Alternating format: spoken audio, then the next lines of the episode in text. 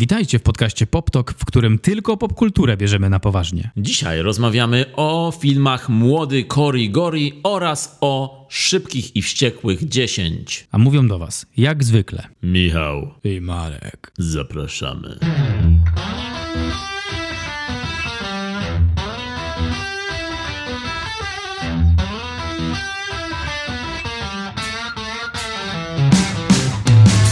Dzisiaj nie będziemy przedłużać na początku, bo mamy dwa filmy przed sobą, aż taka wyjątkowa okazja, bo w cyklu Najlepsze z Najgorszych mamy znowu e, kolejny film. Tym razem właśnie jest to film Młody Cory Gory, który możecie obejrzeć w całej Polsce, w różnych kinach. Sprawdźcie repertuar na stronie lub Facebooku Najlepsze z Najgorszych. My byliśmy z produkcją przed tym filmem w kinie Charlie w Łodzi.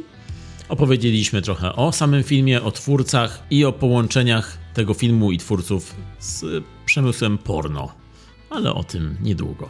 Jeśli jednak jeszcze nie widzieliście tego filmu, a chcielibyście, to sprawdźcie, bo e, film jest grany w różnych miastach Polski i polecamy Wam jak zawsze wybrać się na ten cykl najlepsze z najgorszych. I stwierdziliśmy, że połączymy to w jeden, w jeden odcinek z Szybkimi i Wściekłymi, czyli Fast X, ponieważ oba te filmy są to e, spektakle, które pozwalają ci w kinie na interakcje, takie trochę midnight movies. Zarówno na najlepszych z najgorszych, jak i na szybkich i wściekłych ludzie reagują. I dobrze. Tak, bo tymi filmami trzeba żyć, jak je się ogląda. Te filmy są stricte nastawione na to, żeby wchodzić w interakcję z ekranem. Możemy dzisiaj poszukać trochę podobieństw między tymi dwoma filmami. E, Może jakieś znajdziemy. To, co mi się nasuwa na pewno na, na myśl, to to, że oba te filmy można traktować jako kino bardzo złe albo kino bardzo fajne, bo oba w sobie mają pewnego rodzaju taką kampową rozrywkę. I niektórzy mogą się obrócić na pięcie i wyjść, stwierdzić, że to nie dla nich, a inni mogą e, czerpać z tego rozrywkę, tak jak my zazwyczaj staramy się znaleźć rozrywkę w nawet najgorszych e, tworach kinematografii. I nie przywołujemy tutaj filmu Niewidzialna Wojna. Nie robimy tego aktualnie. Wyjątkowo, bo zawsze to robimy, ale w tym odcinku nie będziemy przywoływać Niewidzialnej Wojny. W reżyserii Patryka Wegi. To nazwisko się tu nie pojawi w tym odcinku. Bądźcie tego pewni. Ale racja, w przypadku obu filmów Patryk Wega. pojawił. Kurde, no. Ach, nie wytrzymałem. W przypadku obu filmów pojawił się dokładnie ten zestaw i można było w każdym momencie obrócić się napięcie i trochę wewnętrznie się obracałem. W każdym momencie obrócić się napięcie. Tak, nawet co widzisz, nawet Może- nie wiem co się dzieje. Pociągnij może dalej jeszcze. Co dalej jeszcze się rymuje? W każdym momencie obrócić się napięcie jak Wega. O co biega? Ja miałem coś takiego w sobie, że chciałem. Miałem te momenty i nawet po seansie wracały do mnie te momenty w nocy najczęściej. Jak już zasypiałem, to pojawiły się myśli: po co, Marek? Po co oglądałeś film o rodzinie? Wow. Wchodzimy teraz głęboko w, Od w razu. psychikę od razu już. Dobrze, to zacznijmy od e, pierwszego tytułu, o którym wspomnieliśmy, czyli pokrótce postaramy się wam opowiedzieć o historii młodego Korea Goreja, czy młodego Koriego Goriego? Koria Goria? Młodego Korea Gori. Jest lepszy polski tytuł, bo na Facebooku najlepszych z najgorszych był konkurs na polskie tłumaczenie tytułu, który w oryginale brzmi Little Cory Gory. I padł na przykład taki tytuł jak Młody Grześ Rzeź. Bardzo dobry tytuł. Bardzo dobry. Ja myślę, że tego pana powinni zatrudnić w polskiego, u polskiego dystrybutora jakiegoś i kina byłyby weselszymi miejscami z takimi tytułami. O! Ja chcę z nim pracować. Muszę wysłać swoją aplikację z nazwą Paraolimpiadka. Myślę, żebyśmy się dogadali. A jeszcze z tytułów, z polskich tłumaczeń tego tytułu było jeszcze Malutki, krwawiutki Cory. O, Był Na Koreju czapka gorej. To jest coś, co... To jest chyba jeden z też moich ulubieńców, bo sam bym to wymyślił. Był, wstydziłbym się, ale bym to wymyślił. A był młody Korej Srorej. To była moja, o, tak, to była moja wersja, ale jak zwykle nie przeszła. Nikt mnie jak zwykle nie słuchał. Rory. To Ja bym na to idealnie, zagłosował. To jest, to jest twórcy tego filmu mają ten sam mindset po prostu. Też wzięli Cory i to zrymowali z pierwszym lepszym słowem. Nie, ale był jeszcze Młody Coraz Gorszy. Taki tytuł był jeszcze. Młody coraz gorszy też spoko. Mhm. Tak, w ogóle wszystkie tytuły spoko, gratulujemy. E, I no i co? No i możemy nazywać ten film Młody Grześ Rzeź. Myślę, że spokojnie możemy dzisiaj używać tego tytułu. Tak jak kiedyś robiliśmy z filmem Zabójczy Trening i nazywaliśmy go Aerobójstwo. Piękne chwile. Ale co Bejlo, to Bejlo. Teraz możemy skupić się e, na, jak to było? Młody Grześ Rzeź? Na młodym Grzesiu Rzeziu? Rzezi. Rzezi, na młodym Grzesiu Rzezi. No, z tą odmianą to już nie jest to samo. Już tak fajnie nie brzmi. Ale może lepiej będzie brzmiało nazwisko reżysera. Nazywa się on Bill Moroni. Moroni po angielsku jakoś tak bardzo blisko jest słowa moron, ale my go tak dzisiaj nie nazywamy Billa, ponieważ nie, on... ogromny szacunek tak, mamy do tej postaci. Tak, tak, myślę, że on już słyszał wiele razy to, to przezwisko, pewnie całą szkołę mu towarzyszyło. Ale mm, tak, zrobiłem research. Wyobraź sobie, że zrobiłem, nie było dużo materiału, ale trochę materiału o twórcach znalazłem i e, reżyser Bill Moroney E, jego daty urodzenia nie ma nigdzie, ale z wywiadów wywnioskowałem, że musi być to około 1950 roku. Czyli już teraz jest to wiekowy człowiek, 70 parę lat, i zaczynał w swoich młodzieńczych latach od filmów reklamowych i instruktażowych dla e, firm, w których pracował dorywczo. Nie planował początkowo być filmowcem, ale złapał bakcyla i podczas kręcenia tych filmików dla, dla kasy i zaczął studiować produkcję, którą skończył e, robiąc film krótkometrażowy, który nawet dostał kilka nagród i był puszczany swojego czasu dawno temu w przerwach w HBO. Fajny sukces. Tak, czyli miał jakiś sukces na swoim początku, na początku swojej drogi. Zachęcony tym sukcesem przeprowadził się do Los Angeles, żeby kręcić w Hollywood. Ale niestety nikogo tam nie znał i okazało się, że to, że nikogo nie zna, to jest dosyć duża przeszkoda nie złapał żadnej pracy, ale złapał pracę w laboratorium filmowym ACME. I w tym laboratorium filmowym um, zajmował się printami, czyli taśmami filmowymi, wywoływaniem filmu i szybko dostał swoją specjalizację, czyli specjalizował się w wywoływaniu filmów porno. Jak powiedziałeś, że dostał specjalizację, to znaczy, że tak go wykształcono, czy wyspecjalizował się w tym poprzez doświadczenie? Wydaje mi się, że mógł po prostu wybrać to? Miał do wyboru filmy instruktażowe, reklamowe, jakieś czarno-białe i filmy porno. I powiedział, to ja pójdę w to porno żeby wam nie zawracać głowy, to ja się tutaj zamknę z tym, po prostu posiedzę nad tym trochę, nie czekajcie na mnie. Można powiedzieć, że konkurencja wyborów była twarda. I miał pełne ręce roboty. I bardzo łatwo było o poślizg w karierze. Można powiedzieć, że doszedł do tego bardzo szybko. Można też powiedzieć, że brał swoją pracę na bardzo seksjo. Można też powiedzieć, że ta praca sprawiała mu wielką przyjemność. Można też powiedzieć, że swoją pracą sprawiał przyjemność też innym. Można też powiedzieć, że po prostu lubił porno. Tak, pracował w laboratorium filmowym, gdzie zajmował się filmami porno, w tym się specjalizował, a w międzyczasie Bill pisał scenariusze do szuflady. Jednym z tych scenariuszy był e, młody Cory Gory, którego pokazał e, różnym producentom, ale nikt nie chciał w to pójść. E, wszystkie jego scenariusze zostały odrzucone, także robił dalej swoje. Opowiadając o swojej pracy w tym laboratorium, przytoczył taką anegdotę dosyć może smutną anegdotę, ale nadal anegdotę, bo opowiadał o swoim współpracowniku, młodym chłopaku, który pracował razem z nim w tym laboratorium, który był gejem i sprzedawał swoje ciało za pieniądze poza godzinami pracy. Chociaż właściwie to też praca, także w godzinach innej pracy po prostu. I pewnego dnia ten kolega młody pochwalił mu się, że ma randkę z grubą rybą z Hollywood, z kimś znanym i kiedy spytał go Bill, kiedy spytał o kogo chodzi, tamten powiedział, że to Rock Hudson. Co było wielkim szokiem dla Billa, bo wtedy jeszcze nikt nie wiedział, że Rock Hudson był gejem. No, nie było internetu i nie było to powszechnie wiadome. A rzeczywiście Rock Hudson, symbol męskości hollywoodzkich filmów, e, był homoseksualistą. E, no i po pierwsze tego zszokowało ta informacja, a po drugie opowiadał, że parę lat później obaj zmarli na AIDS. Zarówno Rock Hudson, jak i właśnie jego kolega. No to jest bardzo, bardzo smutna historia. Jest to smutna historia. Zresztą dużo smutnych historii pojawia się w jego drodze, w jego życiu i też w jego filmie, który zrobił, o którym będziemy rozmawiać. Bo film Młody Grześ Rześ opowiada o przemocy domowej, przemocy w rodzinie, o patologii. Jest to film, który jest w cyklu najlepszy z najgorszych, ale nie traktujcie go do końca jako coś takiego super śmiesznego. Nie jest to The Room, nie jest to Sasquatch z przedmieścia.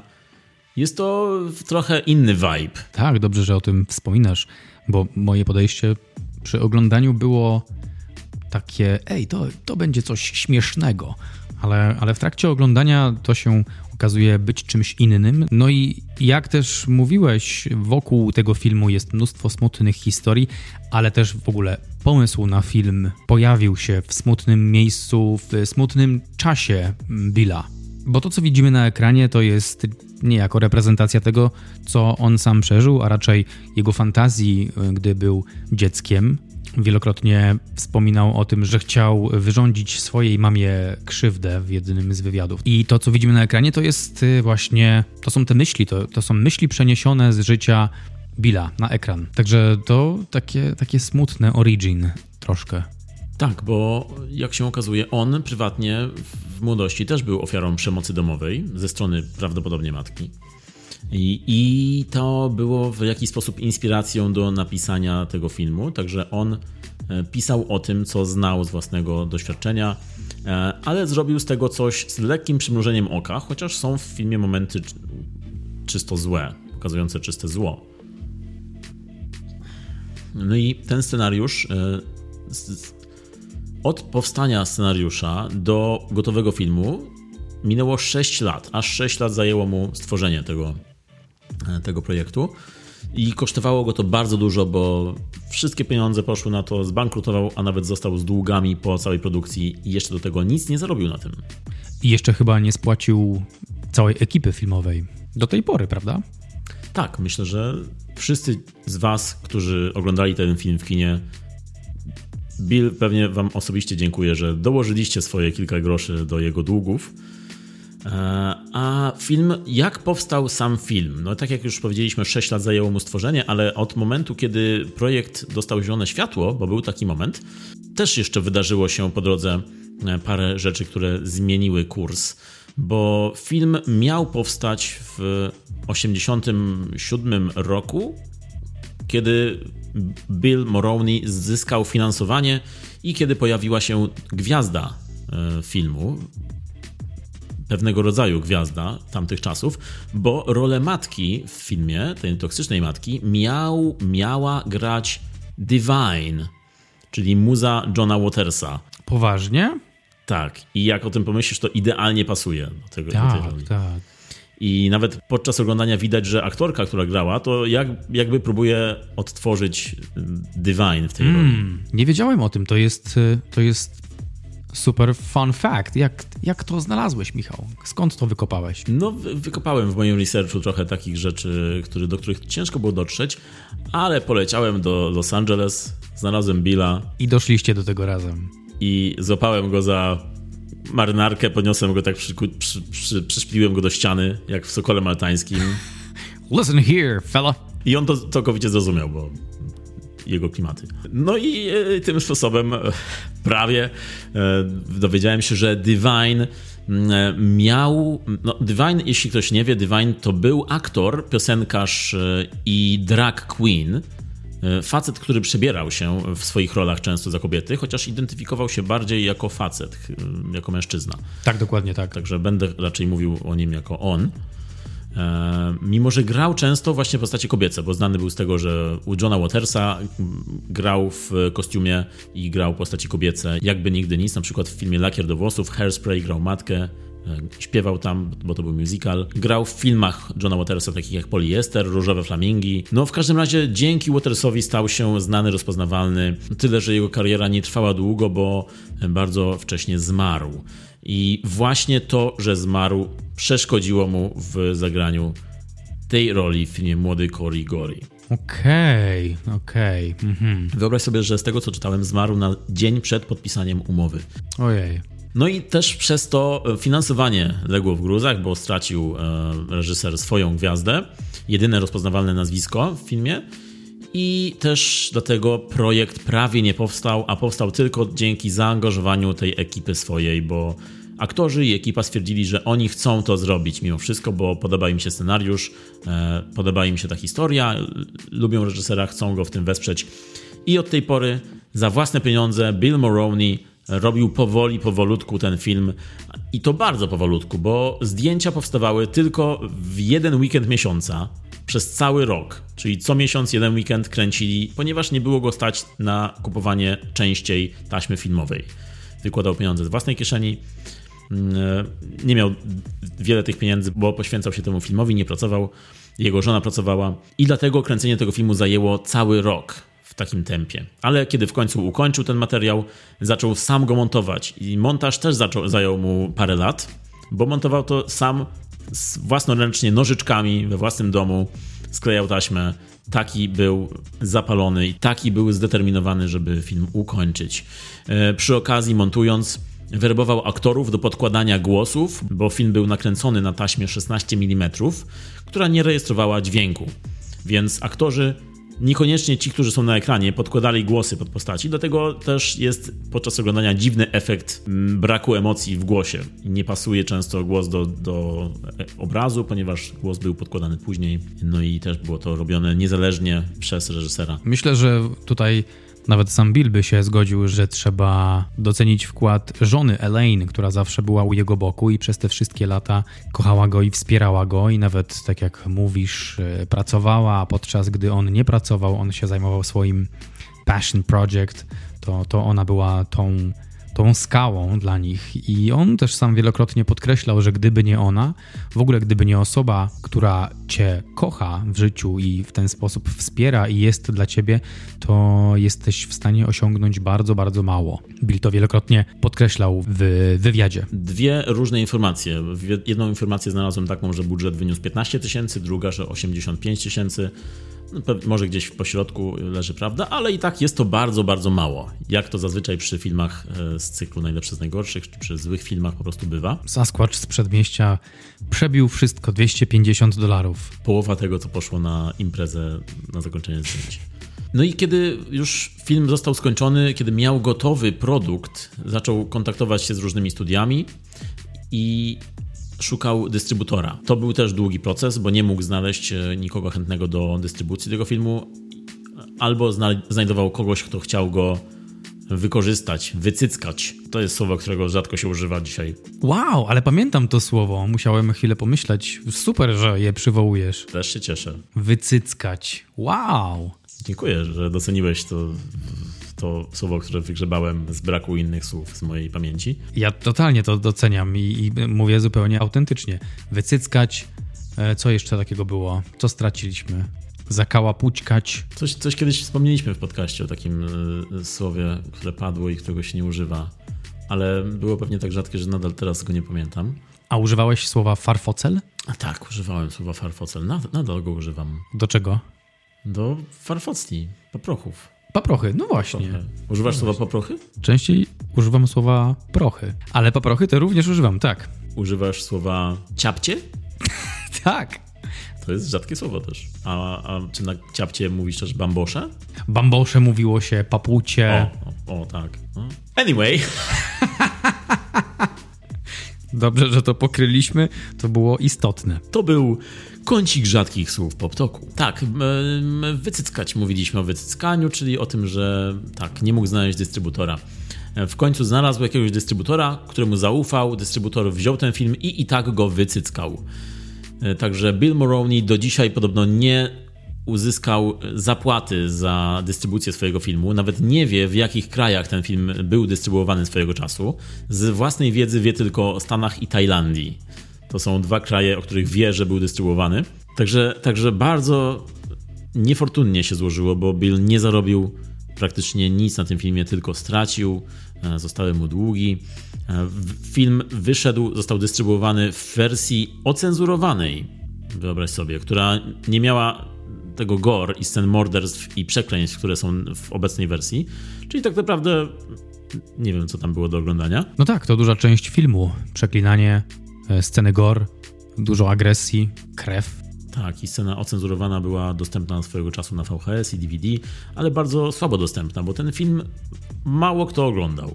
To jest kwestia rodziny twórców i później długo nic i teraz my, nikt więcej. I jeszcze cała Tajlandia prawdopodobnie. Bo tutaj też musimy zwrócić honor najlepszym z najgorszych. Jest to tytuł bardzo, bardzo niszowy, film, którego my nie znaliśmy. Dopiero na potrzeby tego podcastu i tych pokazów e, obejrzeliśmy to. I wydaje mi się, że bardzo mało ludzi właśnie widziało ten film i słyszało. Co jest dziwne, bo ten film wygląda na taki kultowy klasyk.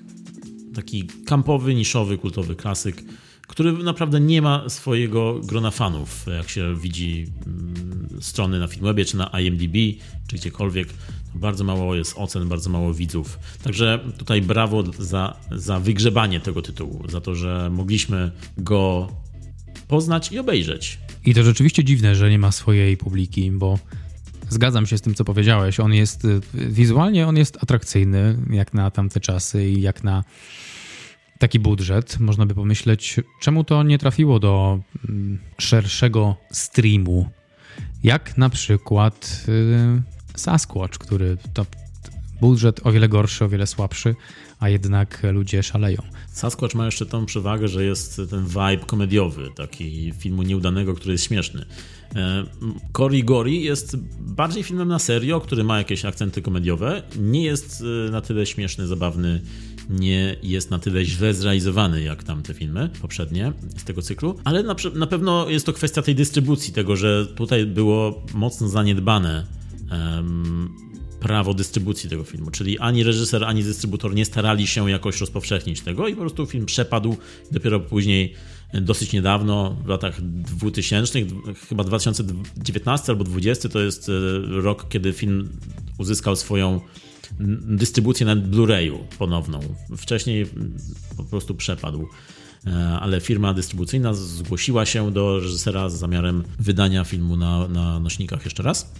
No i super, że tak się stało, bo jeszcze w ogóle pomiędzy, ten okres pomiędzy tym i tym momentem, czyli to kiedy film przepadł, to jest czas, kiedy reżyser wrzucił ten film na swoją stronę internetową czyli jak już nadeszła era internetu, on stwierdził, że żeby zarobić na tym filmie, żeby może zwróciło się, to on wrzucił go i pobierał opłatę za obejrzenie wersji nieocenzurowanej, ale niestety nawet tam nie zarobił, bo nie było takiego zainteresowania, także robił co mógł, ale jednak film mu się nie zwrócił. I to pewnie też dlatego Bill Moroney nie robił później za dużo już filmowo ma jakieś próby widać, coś tam próbował zrobić, ale są to z tego co widać też próby nieudane, e, próby nieudolne. Mm, a szkoda, bo po filmie Młody Cory Gori widać w nim jakieś predyspozycje, widać w nim e, to, że ma oko. Gdyby to oko było częściej i regularnie trenowane, to na pewno by prawdopodobnie i wypuszczał więcej rzeczy, to znaczy realizował filmowo więcej rzeczy, co by dawało mu więcej doświadczenia i to by była taka pozytywna spirala rozwoju, a z tego co widać na film webie czy w jego jego historii jako filmowca, to spore przerwy tam są między produkcjami, takie po kilkanaście lat. Tak, po, po filmie Młody Korigori, który wyszedł w 93 roku, zrobiony był w 89, e, no to później jest 2009 rok dopiero reżyseria filmu Safe House, który wyszedł na wideo i który nie ma kompletnie żadnych, nie jest nigdzie dostępny. Z tego co wiadomo, to jest to dramat o, może powiem ci po angielsku. Coke whore witnesses gangbanger boyfriend kill undercover cop to wow. Cały film już zrozumiałem. Nie wiem, czy mam to przetłumaczyć, bo boję się, że nas skancelują, jak przetłumaczę. Coke whore witnesses gangbanger boyfriend.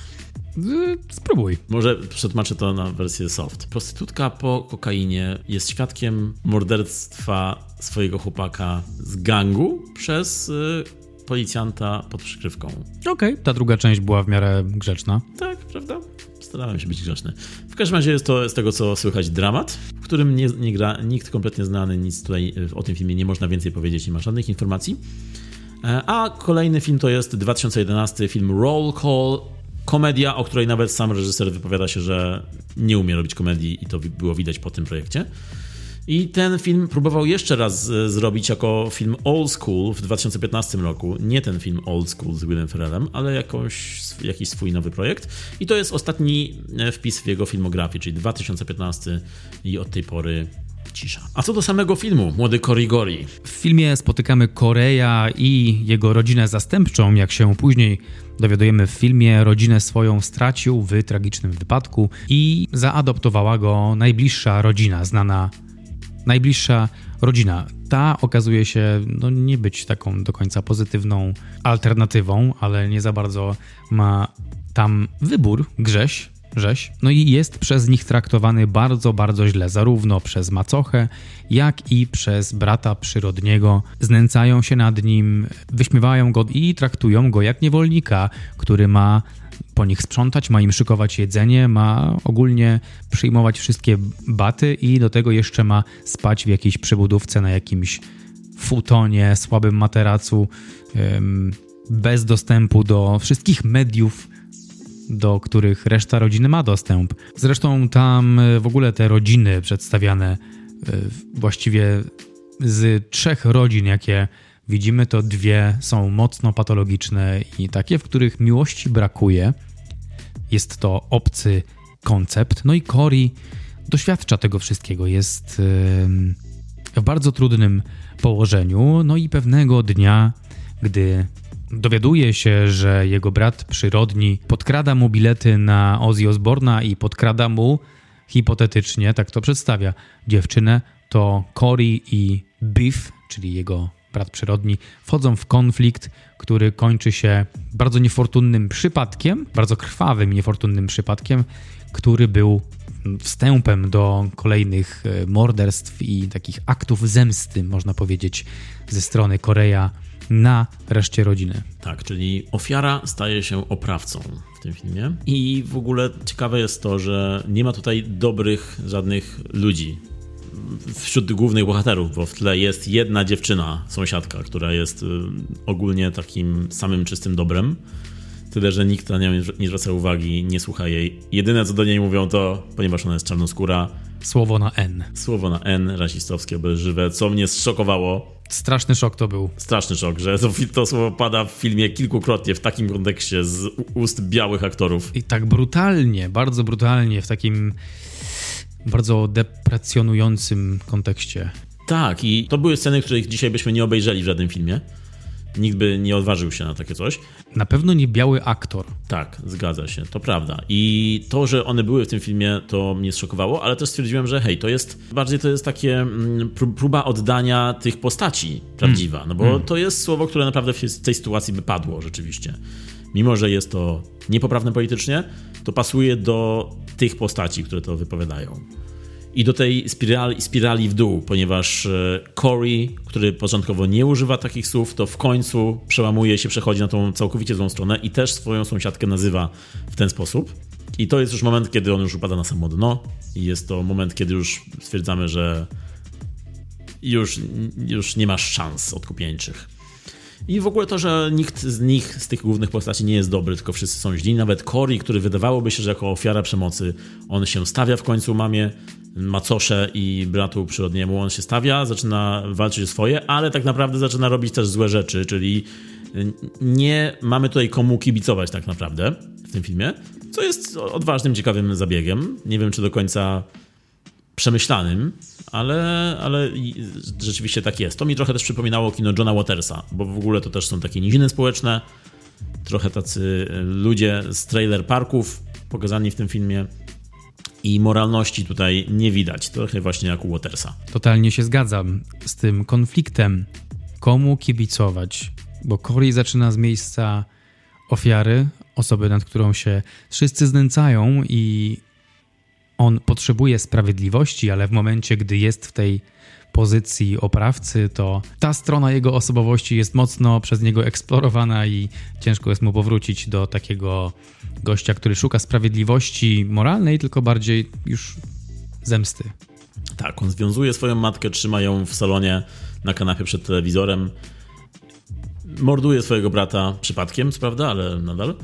I to w ogóle to, że jego matka leży związana przez połowę filmu i nie może się ruszyć, kiedy kiedy te więzy i te, te sznurki wyglądają jakby można było je przerwać ręką, to było, to było zabawne, że ona nie potrafi się podnieść z tej kanapy, mimo że jest związana jak, jakby przez trzylatka. No i pojawia się też wątek romantyczny, bo Cory zakochuje się w koleżance ze szkoły, która jest, no, nie jest warta może tej, tego całego uczucia, bo okazuje się, że też jest, ma wiele za kołnierzem, ale jednak ona wykorzystuje tę sytuację, to, że Cory ma dom dla siebie i to, że zabił brata, na co reaguje zaskakująco pozytywnie. To jest na zasadzie, zabijesz brata? O, masz dom dla siebie? Dobra, wprowadzam się. Tutaj um, działania patologiczne działają jak afrodyzjak trochę. Ale Cory mimo wszystko jest nadal tym romantykiem, przynosi jej śniadanie do łóżka, na co ona reaguje. Sok pomarańczowy? Gdzie masz piwo? tak.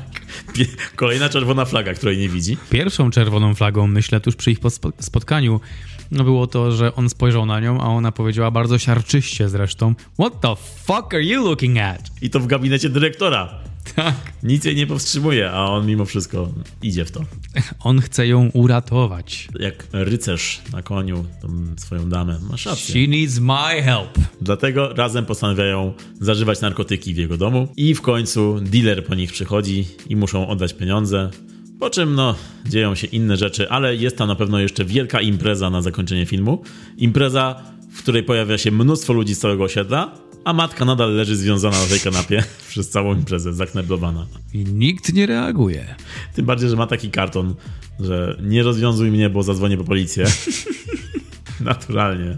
Oczywiście, żebym posłuchał tego kartonu. Wiadomo, matka związana dobrze, policja źle. Ale tam się dzieją y, na tej imprezie y, takie ciekawe rzeczy związane z... Związane z... Ooh. Yeah Matka związana, rzeczy związane z tym dealerem. You saw that, did you? Ten dealer to jest y, fajna rola. Podziwiam. Pan Sabino Villalobos. He was cool. Tak, szczególnie, że miał na początku taką bardzo fajną scenę do zagrania w, z tyłu vana. A to z nim była rzeczywiście, to tak. On był ten dealerem, który przerwał wszystko, co robił, żeby otworzyć y, Biffowi, czyli bratu Korea, drzwi do vana, żeby mu dać narkotyki za darmo to przerwał stosunek seksualny z bardzo ładną, atrakcyjną dziewczyną. Bardzo ładną, atrakcyjną dziewczyną. Tutaj chyba e, Bill przyniósł kogoś z poprzednich miejsc pracy. To jest to połączenie. Nawet w napisach zresztą Bill dziękuję magazynowi Hustler, który pewnie dostarczył ładne kobiety ze swoich archiwów ładnych kobiet. I tak, i ta scena, scena była bardzo atrakcyjna. Miała duże walory. Ale szybko się skończyła, bo to coś dobre szybko się kończy. Ale te narkotyki to one też, y, one chyba na kredyt poszły, nie za darmo, bo on miał oddać hajs, taki był plot. Zgadza się i dlatego później dealer wraca do, do tego domu, co jest ciekawym zabiegiem scenariuszowym. Też trzeba powiedzieć, że to jest wszystko przemyślane. Tutaj się pojawiają na początku rzeczy, one wracają.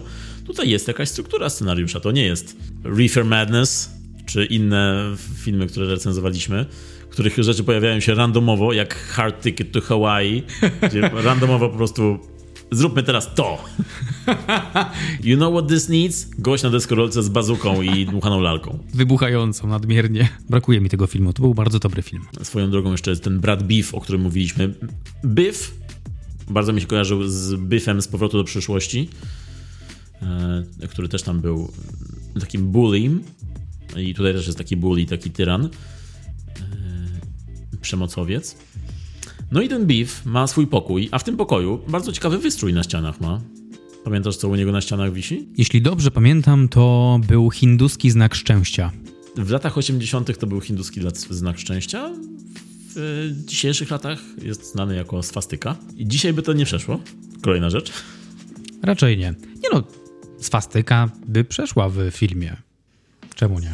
No, w kontekście tak, ale w takim kontekście myślę, że byłoby ciężko. Hmm. Że ktoś ma u siebie na ścianie. Jeden z bohaterów ma u siebie na ścianie w domu swastykę, po prostu taką wielką na całą ścianę. No oczywiście troszkę tutaj przesadzam, no bo wiadomo, że różne mogą być konteksty, ale pokój Bifa wygląda e, wręcz tak komicznie przesadzony, bo nie dość, że jest ta swastyka, jest wielki napis Beef na ścianie, bo musisz mieć swoje imię na ścianie. I są plakaty z filmów porno. I, i, i tyle. Jeden plakat z filmu Shadow Warrior, jakiś film z ninjami. I tyle. Mm. Także Cory postanawia wprowadzić się do pokoju swojego brata, a tak w ogóle what's up with wąchanie majtek? What the fuck is up with that, bro? No, czy możesz mi odpowiedzieć na to pytanie tak poważnie? To jest, e, ja nie rozumiem, to znaczy nie wiem jak głęboko powinniśmy i długo o tym rozmawiać, ale jest to pewna fiksacja, której ja nie czaję, a pojawiła się w filmie. So, ja jedynie mogę chyba sparafrazować ciebie i spytać, what's up with that? What's the deal with wąchanie majtek? Jakby Seinfeld powiedział. Ale e, tak, bo to jest scena, kiedy Cory kradnie majtki obiektowi swojego stalkingu, bo on ją normalnie stalkuje do domu, włamuje się jej do domu, zostawia jej bilet na koncert Oziego w Misiu. A ona się cieszy. Ona się z tego cieszy, jak to widzi i jeszcze zabiera jej majtki, no ale najpierw oczywiście wącha i zabiera jej do domu. Ona się cieszy, że ktoś się włamał do jej domu i on te majtki zabiera i są takim jego, taką jego pamiątką, artefaktem. Taki trofeum. Tak, trofeum. I później nawet jest scena, kiedy zakłada te majtki na głowę i w nich tańczy. Pamiętasz to? Wow, nie pamiętam tego. Chyba wyparłem. No tak, jest taka scena. Jest, motyw majtek jest powracającym motywem. Można powiedzieć, że jeśli ten film jest adaptacją Kopciuszka, Cory jest takim patokopciuszkiem, to majtki są jego pantofelkiem. Powodzenia w rozszyfrowywaniu tego. Ale przyznasz, że to jest taka wersja kopciuszka. Przyznam, oczywiście, że przyznam. Gorciuszek. Bardzo dobry tytuł. Bardzo dobry tytuł lub nazwa sklepu z tanią odzieżą. Albo zakrwawioną odzieżą. Albo tak, z horrorową taką na Halloween. Myślę, że może być czas, żebyśmy kończyli o tym filmie, ale zanim skończymy, jeszcze powiem jedną ciekawostkę, fun fact o twórcach tego filmu, ponieważ grający Korea, Todd Fortune nazywa się ten aktor, czyli taka tania wersja Michaela J. Foxa. Dobre nazwisko. Tak, Todd Fortune, nie przyniosło mu to fortuny, bo to była jego ostatnia rola, co jest gęsto, często się zdarza przy tych filmach, że film z tego cyklu zabija karierę. I Todd Fortune skończył karierę na tym filmie i tak jak powiedziałem, on wyglądał trochę jakby to miał być kolejny Michael J. Fox tym, że dzisiaj można powiedzieć, że to jest taki Michael J. Fox po tygodniu w Zgierzu. No i Todd Fortune, aktor, skończył karierę, jak już się rzekło, przeprowadził się z Los Angeles, wyprowadził się, ożenił się, ma dwójkę dzieci obecnie i pracuje wyobraź sobie, założył swoją własną agencję talentów, gdzie uczy aktorstwa. Ale to jest tak, że on miał kontakt z tym aktorstwem przez te wszystkie lata, czy, czy ten kontakt miał poprzez uczenie innych? Już odpowiem ci na to pytanie. Y, kontakt, jego kontakt z aktorstwem ogranicza się do ról w dwóch filmach. Zagrał w dwóch filmach i później postanowił założyć agencję talentów. I am an artist. Tak jakbym ja uczył Keanu Reevesa, jak strzelać do filmów John Wick, bo strzelałem raz na strzelnicy. To jest dokładnie ten sam poziom. Także możesz już zakładać e, szkołę strzelania i czekam na pierwsze ofiary. Tak, tak, tak. Y, ja będę organizował je w parku. I'll tell you what's normal. Tak powiedział Todd Fortune. Powiedział. Kiedy żona mu powiedziała, kochanie, ale ty zagrałeś tylko dwie role w filmach, z czego jedna była główna, a druga była gdzieś w tle. Po czym ją zabił. po czym Todd powiedział jej, kochanie, pamiętasz tą scenę, jak wąchałem majtki? To jest aktorstwo. Ja tak naprawdę nie lubię wąchać majtek. I jeszcze jeden członek ekipy. Członek tutaj pasuje bardzo, bo mówimy tutaj o operatorze. John Keeler się nazywa i, i odpowiada za zdjęcia w filmie Młody Cory Gory. Z tym, że znany jest bardziej, był bardziej, bo niestety już zmarł mu się, ale był bardziej znany pod pseudonimem Jane Waters. Taki damski pseudonim miał na, na cześć Johna Watersa. Znowu się przewija nazwisko Watersa. Mm. John Killer, operator znany jako Jane Waters w branży porno, ponieważ to był operator e, filmów pornograficznych. I nie tylko po prostu operator, ale był jednym z najlepszych operatorów filmów porno w historii. Wow! Wiesz, co to znaczy? Chyba musimy znaleźć te filmy. Powiem ci, jakie filmy to były. Ponieważ e, sprawdziłem, e, nie znam ich wcale. Były tam takie tytuły jak Pożądanie 666 Tracy's Big Dick.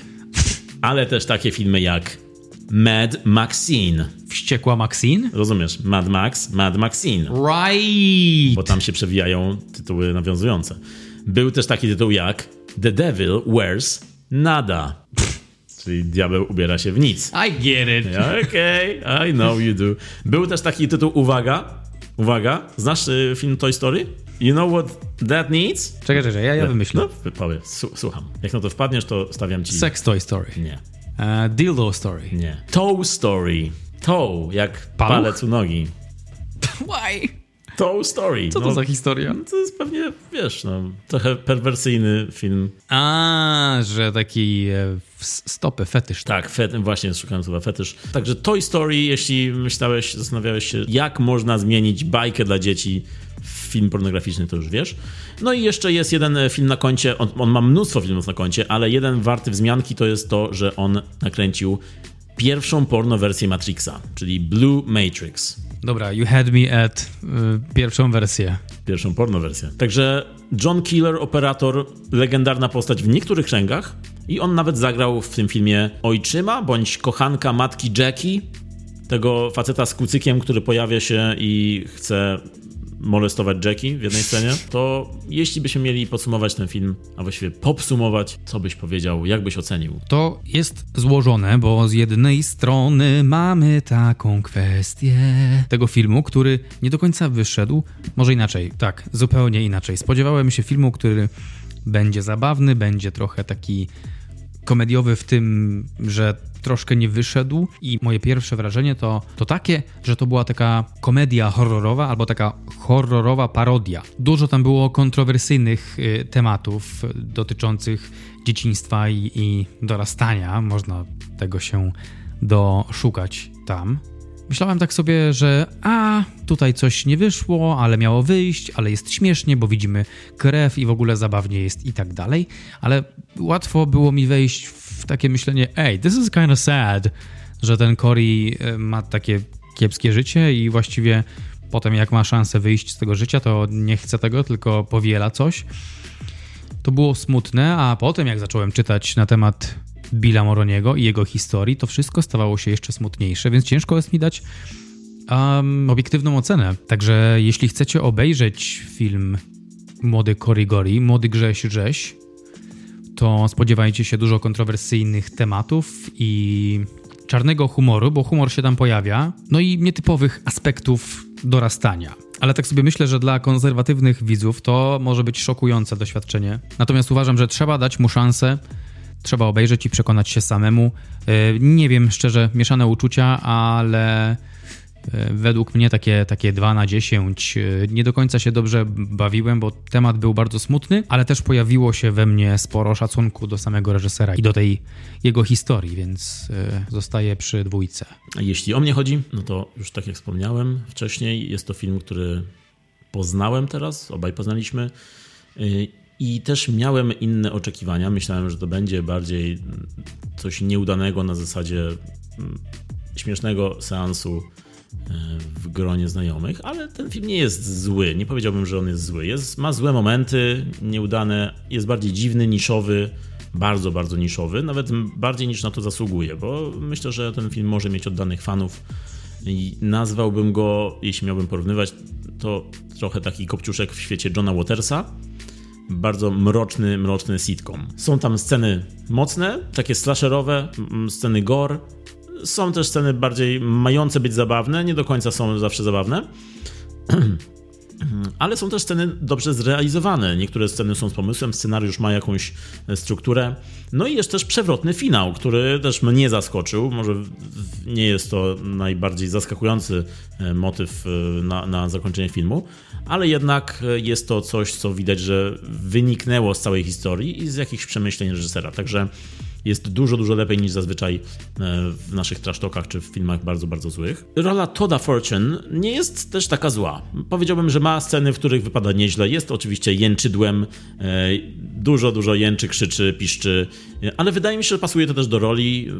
Też nieźle oddaje już tą przemianę na koniec, kiedy, kiedy, kiedy staje się tym złym Corim. Oczywiście jest to wszystko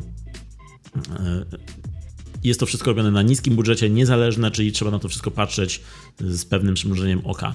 Ale jak na film zrobiony w takich warunkach, no to ma nawet mój szacunek i nawet muszę oddać właśnie to, co jest należne, czyli to, że nawet nieźle się go momentami ogląda. Są tu oczywiście źle zagrane dialogi, ale wydaje mi się, że jest to bardziej kwestia podkładanych głosów w montażu niekoniecznie przez tych samych aktorów. Jest tutaj młodzieżowy dramat, są sceny smutne, są jakieś sceny próby psychologicznej przemiany.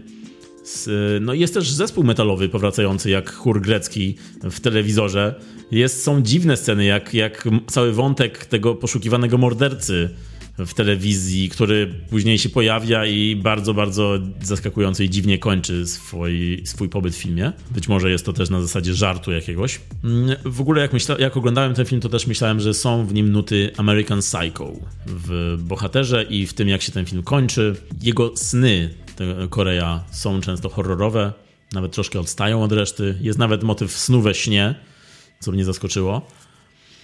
E, I jeszcze muszę też powiedzieć, że muzyka w tym filmie bardzo przypominała mi muzykę z jakiejś gry na Pegasusa. Mm, to chyba na plus. Także jak takie odwrócenie kopciuszka, dodanie do tego psychozy American Psycho, zresztą a propos psychozy jest tu nawet scena pod prysznicem z matką, także kolejny hołd. Też trochę mi przypomina ten film opowieści skrypty i tak jak powiedziałem wcześniej, na te warunki i na tę całą historię powstania ja jestem skłonny dać mu 5 na 10. Nie jest to film dobry, ale nie jest to też film najgorszy. Jest to film, w którym można znaleźć jakieś dobre cechy, dobre rzeczy i, i nawet zaskakujące momentami. Dobra. Młody Grześ Rześ za nami. Teraz przechodzimy do innego filmu, nie takiego młodego, takiego, który ma dosyć spore dziedzictwo, bo dziedzictwo dziesięciu części. Szybcy i wściekli, albo jak to ja po tym seansie zacznę nazywać tę franczyzę, szybko, wściekle i tanio przez lokowanie produktów. Z tym, że jeśli chodzi o to tanio, Wiesz, że ten film kosztował 350 milionów dolarów? Ja wiem i on w ogóle, powiedz mi, bo sprawdzałem kilka dni temu, ale on się zwrócił, bo wtedy jeszcze nie, jak tak, sprawdzałem. Tak, on, on się, z... myślę, że on się zwróci, spokojnie nawet zarobi dobrze, bo na początek, ta seria ma w ogóle coś takiego, że w Stanach nie zarabiają tak dużo, jak można by się spodziewać, że po tej serii spodziewalibyśmy się, że w Stanach to jest jakiś szał i zarabiają mnóstwo kasy, a tam na otwarcie było 60 parę milionów, co jest wynikiem dużo, dużo niższym od Marvela na przykład ale, ale w, na świecie film się bardzo dobrze sprzedaje i już teraz się zwrócił i zaczyna zarabiać na siebie. Oczywiście to są koszty, te 350 milionów to są pewnie koszty produkcji, a jeszcze do tego dochodzi jakiś marketing. Ale to, że ten film kosztował 350 milionów, to jest niebotyczna kwota. I pewnie zarabiają, bo ludzie kupują te produkty, które oni tam lokują. Dlatego mówię w takim charakterze napędzania konsumpcjonizmu. Szybko, wściekle i tanio, bo tu masz Skittlesy, a tam masz Hot Wheelsy, a tutaj masz Nutellę, albo teraz już zmyślam, nie pamiętam, czy tam była Nutella. Na pewno była Korona, zawsze jest piwo Korona. tak jest, to jest już marka przedstawiająca rodzinę. No ale rozpakujmy to, musimy to odpakować. Te wszystkie produkty i, te, i tą historię i spuściznę, spuściznę doma. Ja tylko dla kontekstu i dla porównania powiem, że dziewiąta część serii kosztowała 200 milionów dolarów. Dziesiąta jest 340 dokładnie. To jest ogromna różnica i ja na przykład porównując te dwie części nie widzę aż takiej różnicy. Nie, nie widzę, żeby to było aż tyle droższe, chyba że ten budżet to jest już na poczet kolejnej części, bo wiadomo, że Szybcy, Wściekli, Szybcy i Wściekli 10 to jest pierwsza część finału, a finał będzie miał dwie albo nawet trzy części, bo ostatnio są jakieś nowe informacje.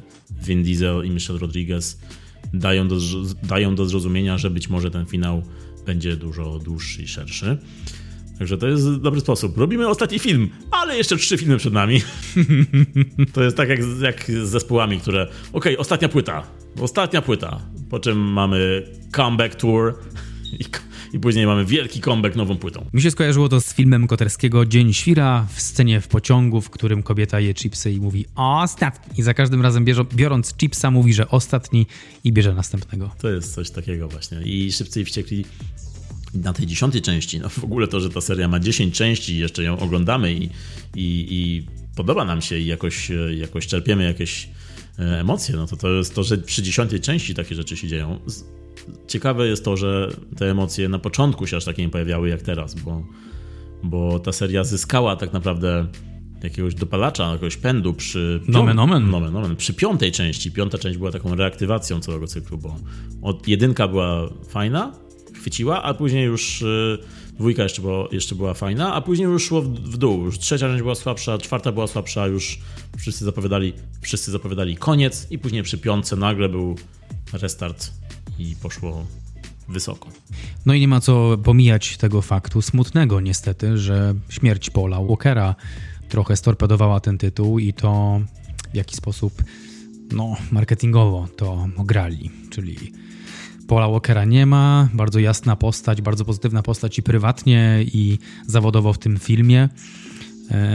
Piękny utwór w wykonaniu Charlie'ego Putha See You Again i właściwie ten motyw muzyczny od tamtej pory, od tamtego smutnego momentu w tych filmach pozostaje i pojawia się w trudniejszych chwilach, co też te emocje wywołuje. No i nawet wizerunek Paula Walkera jest do tej pory wykorzystywany w tych filmach. Także, no właśnie, co to jest? Czy to jest. Y, czy sukces tego filmu to po prostu 10 części i kilkanaście lat produkcji i pokazywanie, jak te postaci, które są zawsze na ekranie, się rozwijają prywatnie i zawodowo? Czy to jest, y, czy to jest kwestia po prostu dobrego kina rozrywkowego? Jak myślisz? No, na pewno jest to bardziej kwestia rozrywki, bo jeśli chodzi o tę serię, no to postaci są tutaj bardzo cienko narysowane i one nie mają rozwoju żadnego. Tam jest, wszyscy jadą na jednej minie, jednej nucie. Każdy ma swoją cechę, którą cały czas gra. Nie mówiąc o winie Dieslu, który ja nie wiem, co on, nie wiem, co on myśli podczas tego całego filmu, podczas kręcenia tych. On, on ma zawsze jedną minę, nieważne czy mówi o zmarłym Paulu Walkerze. Właściwie w filmie nie jest zmarły, bo Brian w filmie w uniwersum żyje. Aha, okej. Okay. Widzisz, ja nie widziałem kilku części, więc nie za bardzo to wiem. Ale widziałeś poprzednią, byliśmy razem, a tam na końcu skończyło się tym, dziewiąta część skończyła się tym, że Brian podjeżdża pod ich dom jakby, że, że się spotykają. I Brian, postać grana przez Paula Walkera, Paul Walker zginął tragicznie podczas kręcenia siódmej części i wtedy w siódmej części zrobili to tak fabularnie, że ich drogi się rozjeżdżają. Brian chce mieć inne życie, chce mieć rodzinne życie u boku swojej partnerki i dzieci i nie chce mieć do czynienia już z tymi, z tymi akcjami, rzeczami. I od tej pory Brian gdzieś tam sobie na peryferiach funkcjonuje tego uniwersum, z tym, że wszyscy oglądając to mamy świadomość, że Paul Walker nie żyje, a seria stara się go utrzymać przy życiu. No ale jest to dziwny wybór, bo rodzi to wiele pytań. Między innymi to, dlaczego Brian nie pomaga w ogóle nigdy swojej rodzinie, swoim przyjaciołom w opresjach, w niezliczonej ilości, ilości opresji. Jego nigdy nie ma, także pojawiają się pytania, dlaczego nie lepiej byłoby uśmiercić tę postać. To miałoby większy sens. Tutaj w każdej części, tak samo jest w dziesiątej części, dom grany przez Wina Diesla, ogląda zdjęcia, wspomina, jest on tak nostalgicznie, z tym, że no, on ma to wygrywać na zasadzie takiej, że, że Brian przecież on jest gdzieś tam. On nie może być w, tym momencie smutny, bo przecież Brian żyje sobie szczęśliwy ze swoją żoną. A tak naprawdę dla widza ma to być emocja taka, o, smutno. Także jest to dziwna decyzja, bo te emocje bardzo się nie zgrywają ze sobą. Z tym, co ma czuć dom, z tym, co my mamy czuć, z tym, co pokazuje Vin Diesel, bo wiadomo, mm. że Diesel pokazuje też trochę takie o, smutno mi, bo nie ma Paula Walkera. Jest, wszystko się troszkę rozjeżdża w tym momencie. To jest, to, to, jest, to jest dziwne na pewno. Bardzo mi się podobają te metafory samochodowe. Tak, dzisiaj będzie dużo metafor samochodowych. Dzisiaj jedziemy z tym. No to wrzućmy jedynkę i ruszamy z tym, o czym w ogóle jest film Szybcy i Wściekli Fast X. Tak, jest to Szybcy i Wściekli 10, w oryginale stylizowane na Fast X, a tytuł drugiej części finału to będzie Fast X Part 2. Te tytuły im się troszkę też tak Trochę, raz jest Fast, raz jest Furious w tytule, raz jest samo F. Przy dziewiątej części było F9, także nie trzymają się jednej opcji. No nie, tak samo jest z reżyserami. Jednak zajmują się tymi filmami różne osoby i szczerze, jakbym tak miał powiedzieć ze swojej perspektywy, Michał, to nie działa to na korzyść, jak się zmieniają ci reżyserzy. I widać to, widać te różnice między filmami. To prawda. No, przede wszystkim, jeśli mówimy o tej serii, no to jest jeden twórca, który jest związany, był związany z serią od wielu, wielu lat, czyli jest to reżyser Justin Lin, który stworzył najlepsze części serii. Od, y, on robił piątkę, on robił szóstkę, ostatnio robił dziewiątkę też, y, czyli przed tą poprzednią część. Mm, I on jest związany z tą serią od trzeciej części, która co prawda nie była, nie była dobra według mnie, Tokyo Drift, ale, ale no to było jego wejście w to uniwersum. Później się rozkręcił, znalazł odpowiedni bieg, na którym ma jechać. Rozruszył się. I już silnik e, już dobrze działał później. Jak na oliwiona maszyna. Jeszcze coś? Myślę, że łatwo będzie wymyślić te samochodowe opisy. Tak, samochodowe i kulinarne zawsze najłatwiej. E, no i w każdym razie Justin Lin, e, on odpowiadał za ten sukces w dużej mierze tej serii i miał reżyserować też dziesiątą część, czyli Fast X, z tym, że po tygodniu zdjęć odszedł z planu, odszedł z produkcji, co było owiane lekkimi kontrowersjami, ale nikt nie puścił pary, o co tak naprawdę chodziło. E, są pogłoski, które mówią, że Lin pokłócił się z Winem Dieslem o kształt dziesiątej części, ponieważ Lin napisał scenariusz, który, był, który myślał, że będzie nakręcony, a Win go zmieniał non-stop. Win nadawał mu swojego kształtu, bo jest y, wiadome to, że Diesel przychodzi ze swoimi pomysłami do tej serii, bo on traktuje tą serię jako swoje dziecko i on wymyśla jakieś sceny akcji i daje im do, do rozpisania, albo musi akceptować te sceny akcji. Co wydaje mi się, że mogło być pewnym konfliktem z Linem. No i podobno na spotkaniu, e, już takim ostatecznym, wyszedł, trzasnął drzwiami i powiedział, że ta seria nie jest warta jego zdrowia psychicznego. To są relacje świadków, ale nic nie było oficjalnie powiedziane. Czyli Lin i Win troszkę się poróżnili, nie tylko jedną literą w imieniu, ale też yy, prywatnie. Zgadza się. No i Vin Diesel jest też znany z tego, że troszkę się różni z różnymi swoimi e, aktorami. Na przykład słynny jest konflikt z The Rockiem, przez który The Rock musiał opuścić serię. E, być może nawet chciał opuścić, bo oni też tam za kulisami się trochę gryźli ze sobą. Także ewidentnie Vin Diesel panuje nad tym wszystkim, nad tą całą serią i za kierownicy, właściwie z tylnego siedzenia um, mówi, co wszyscy mają robić. No ale tak jak powiedziałeś, są, była zmiana reżysera, bo zdarzają się tu zmiany reżyserów. Ósmą część na przykład, a może nie, siódmą część na przykład reżyserował James Wan, ten od obecności, od Aquamana i on sobie bardzo dobrze poradził. Według mnie najlepiej w całej serii. Już na przykład ósma część, F. Gary Gray, bardziej to był taki reżyser wyrobnik i tutaj nie było czuć żadnego stylu w ósmej części według mnie.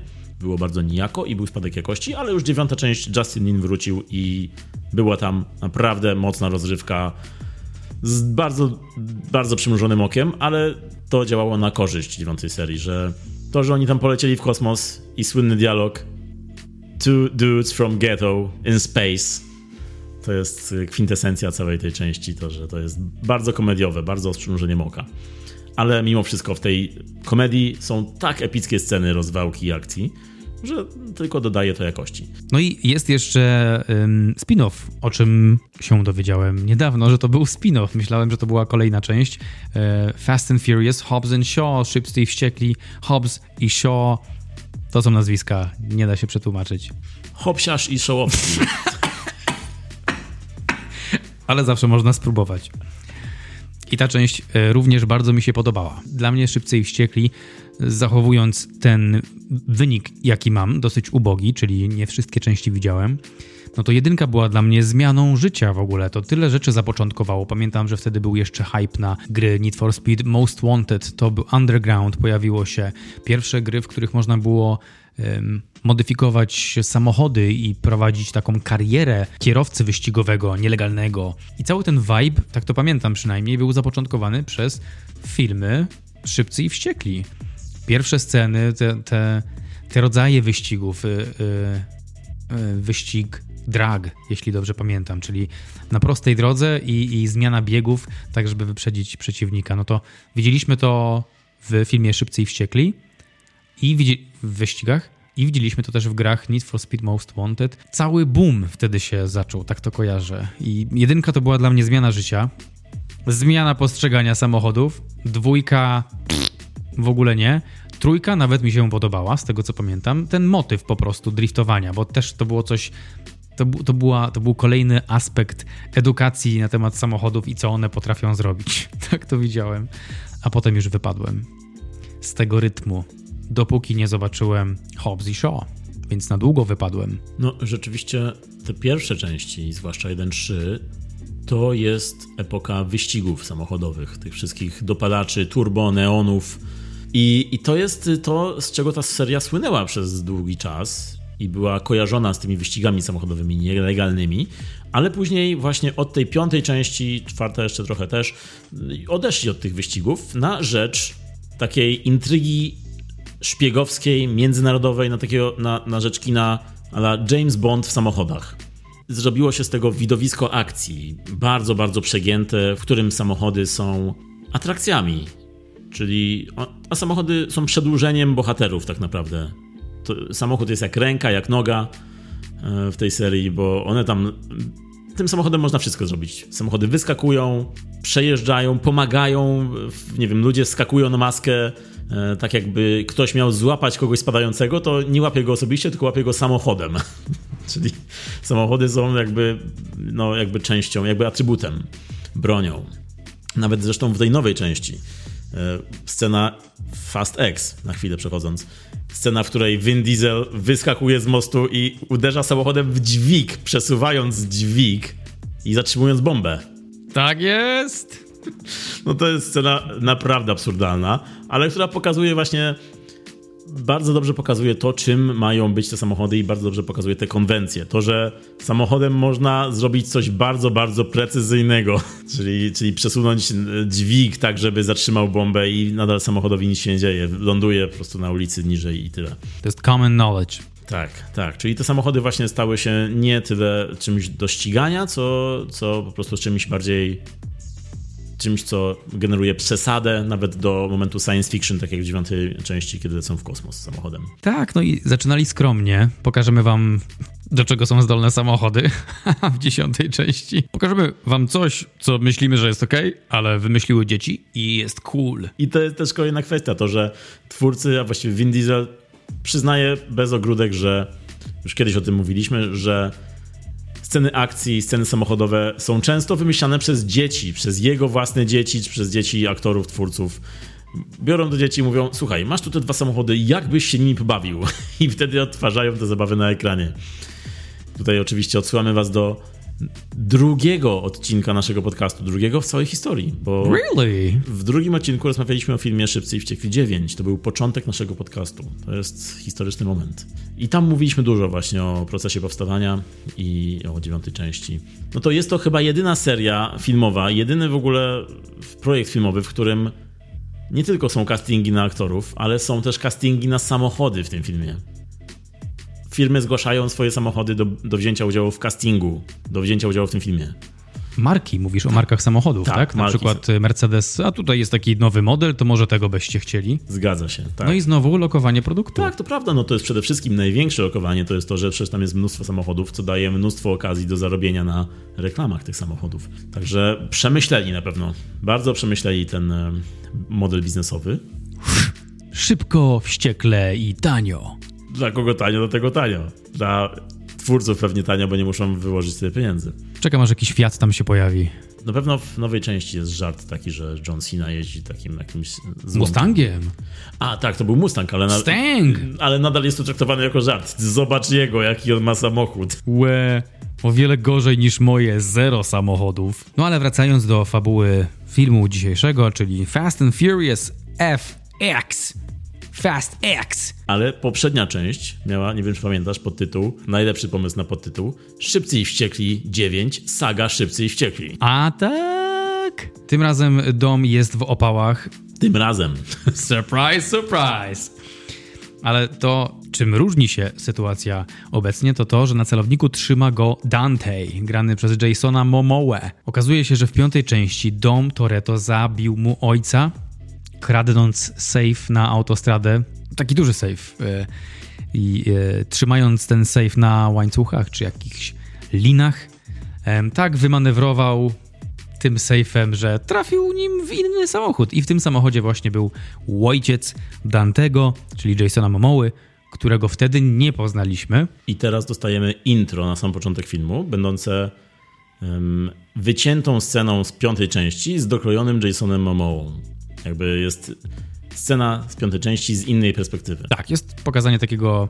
Ej, ale tak naprawdę to wydarzyło się to, patera. Standard w tej serii. Taki jest origin Dantego, który ściga doma, ponieważ dom zabrał mu rodzinę, dziedzictwo, spadek, hajs, wszystko. I e, znaczy, jak się okazuje później w filmie, no to Dante nie wygląda na takiego pokrzywdzonego, tak jakby mu zabrał wszystko, ale Dante ma misję i tą misją jest zniszczenie doma i jego domu. You saw that, did you? Nice.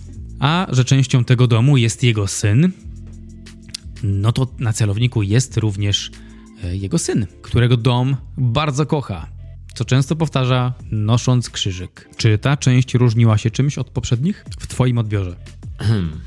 To jest y, dobre pytanie, ponieważ te części mogą się zlewać w jedną całość, tak naprawdę. Y, zwłaszcza tak od tej piątej w górę, czyli od piątej do dziesiątej to jest schemat po prostu. Raz lepszy, raz gorszy, lepsza realizacja, ale schemat. I tutaj w dziesiątej części to, czym się różni, to jest na pewno ten villain, czyli Jason Momoa. On nam dodaje takiej jaskrawości, ale wszystko pozostałe, idąc na ten film, nie zastanawiałem się, jaka będzie fabuła. Nie, nawet, nawet oglądając ten film, ja nie, nie próbowałem śledzić tej fabuły, tylko po prostu oglądałem. To jest moment wyłączenia mózgu. I tutaj oczywiście, że ta fabuła nie ma sensu i oczywiście, że to jest, tak jak powiedziałeś, chwyt taki, że ale w tej piątej części to jednak się zdarzyło to. To jest standard tej serii, bo mieliśmy na przykład w poprzedniej dziewiątej części to, że Han powrócił na żądanie fanów. Można powiedzieć, że na żądanie Hanów. Fanów Hana Hanów. I saw that. Yeah. yeah. yeah. I w dziewiątej części on powrócił y, i też pokazali wtedy scenę z trzeciej części z Tokyo Drift z innej perspektywy. Ach tak, oczywiście, tak. I to, był, to, to był ten słynny przypadek, kiedy Han w trzeciej części zginął. Na dobre zginął, ale w dziewiątej części wrócił, bo fani tego chcieli, więc uzasadnili to w ten sposób, że to była magia.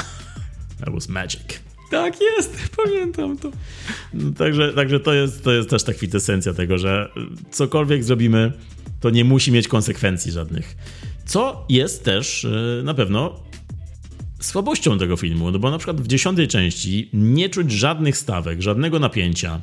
To, że Jason Momoa jest tym diabłem wcielonym, który tak jest nazywany w tej części, e, że jest takim strasznym wilenem, że może zagrażać naszej rodzinie filmowej, kompletnie tego nie odczułem, bo wiem, że wszyscy przeżyją, wszyscy znajdą sposób, żeby wyjść z każdej opresji i Jason, Jason Momoa jako ten Dante wprowadzi trochę humoru, ale nie jest na pewno aż takim zagrożeniem, na jakiego go tutaj malują. Dokładnie. To było moje następne pytanie. Czy uważasz, że jest większym zagrożeniem niż Cypher, czyli Charlize Theron? To jest kolejny też ślepy zaułek tej serii. To, że każdy były villain tej serii staje się w końcu dobrym. A, okay. Przechodzi na dobrą stronę.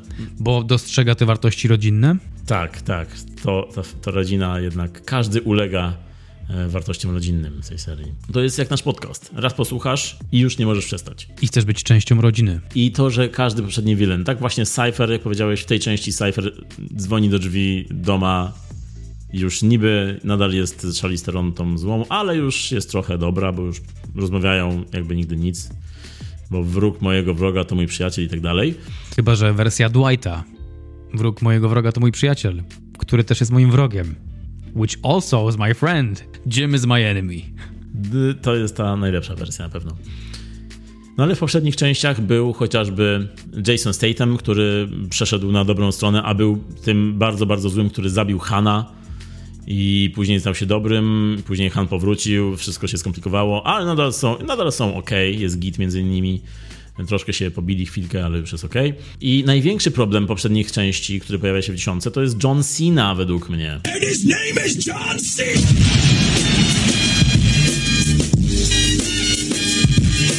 Bo John Cena gra brata, młodszego brata Doma, który w poprzednich w poprzedniej części był wielkim złym. W poprzedniej czy jeszcze poprzedniej? W jednej z poprzednich części był bardzo, bardzo wielkim zagrożeniem. I później w końcówce poprzedniej części stał się jednak tym dobrym, przeszedł na stronę rodziny, pogodzili się, a w tej części dziesiątej on już kompletnie nie ma swojego charakteru z poprzednich części. Jest takim takim głupiutkim wujaszkiem. Taki silly uncle figure. Trochę sobie taki, taki śmieszkuje, sobie rzuca żarciki, bierze bratanka na, w podróż samochodem. Zero w ogóle postaci zagrożenia całkowicie inna postać jest. Co, by the way, bardzo pasuje do Siny, tak aktorsko. Bardzo lubię go w takich e, rolach. Takiego, gość, takiego komediowego, dużego gościa, który e, jest trochę wrażliwy. Lubię tak na niego patrzeć, ale rzeczywiście do poprzednich części w ogóle nie pasuje. Czarne charaktery w tej serii nigdy nie mają takiej mocy sprawczej, jak chociażby w Bondzie. Tutaj nie czuć zagrożenia nigdy. Dlatego Jason Momoa jest tutaj highlightem tego filmu, jest najjaśniejszą rzeczą pewno w tym filmie, ale nadal nie jest on typowym czarnym charakterem. On przeżuwa taśmę filmową w każdej scenie, w której jest. On korzysta z każdej sceny. On po prostu robi wszystko w tym filmie. I dlatego dobrze się go ogląda i pasuje bardzo do konwencji. On bardzo czuje te konwencje. Bawi się świetnie razem z nami. Zresztą on opowiadał w wywiadzie, e, że podszedł do tego, że podszedł do tej roli tak jakby y, podszedł do tej roli tak jak widz i myślał to, co on chciałby zobaczyć na ekranie jako widz. I rzeczywiście to działa w ten sposób, bo jest bardzo komediowa ta rola. To jest taki trochę Jake Peralta i Królik Bugs w jednej osobie. A ty co myślisz o Momo, Momoje? Myślę, że to był taki Joker tego filmu, on tak się bawił chaosem i on niby stracił kogoś i coś tam się wydarzyło strasznego w jego życiu, czego prowodyrem był Dominic Toretto, znany jako I'm Groot. Ale nie widać, żeby Mo Momoa tym żył. To znaczy, jasne, to się wydarzyło, ale tak po prawdzie to I just wanna have some fun i chcę trochę tych e, samochodzików porozwalać i, i jak to mówił e, Ledger jako Joker, watch the world burn. I trochę w, w, takim charakterze go widziałem. Nie był zagrożeniem. W tym filmie przedstawiali go jako ktoś gorszy od Cypher, która jest maksymalnym złolem i niemoralną suką, a on jest taki, nie, on jest po prostu, on nie wie co robi za bardzo, tylko chce, żeby był chaos. Tak, i nawet jego wygląd, to, że on jest taki nienagannie ubrany, chociaż te ubrania, w ogóle te stroje ma niesamowite, to jak on wygląda w tym filmie, no to jest super, on jest wystylizowany na maksa, nawet włosy ma często wystylizowane, brwi w ogóle ma wystylizowane, paznokcie, wszystko, jest zawsze taki, no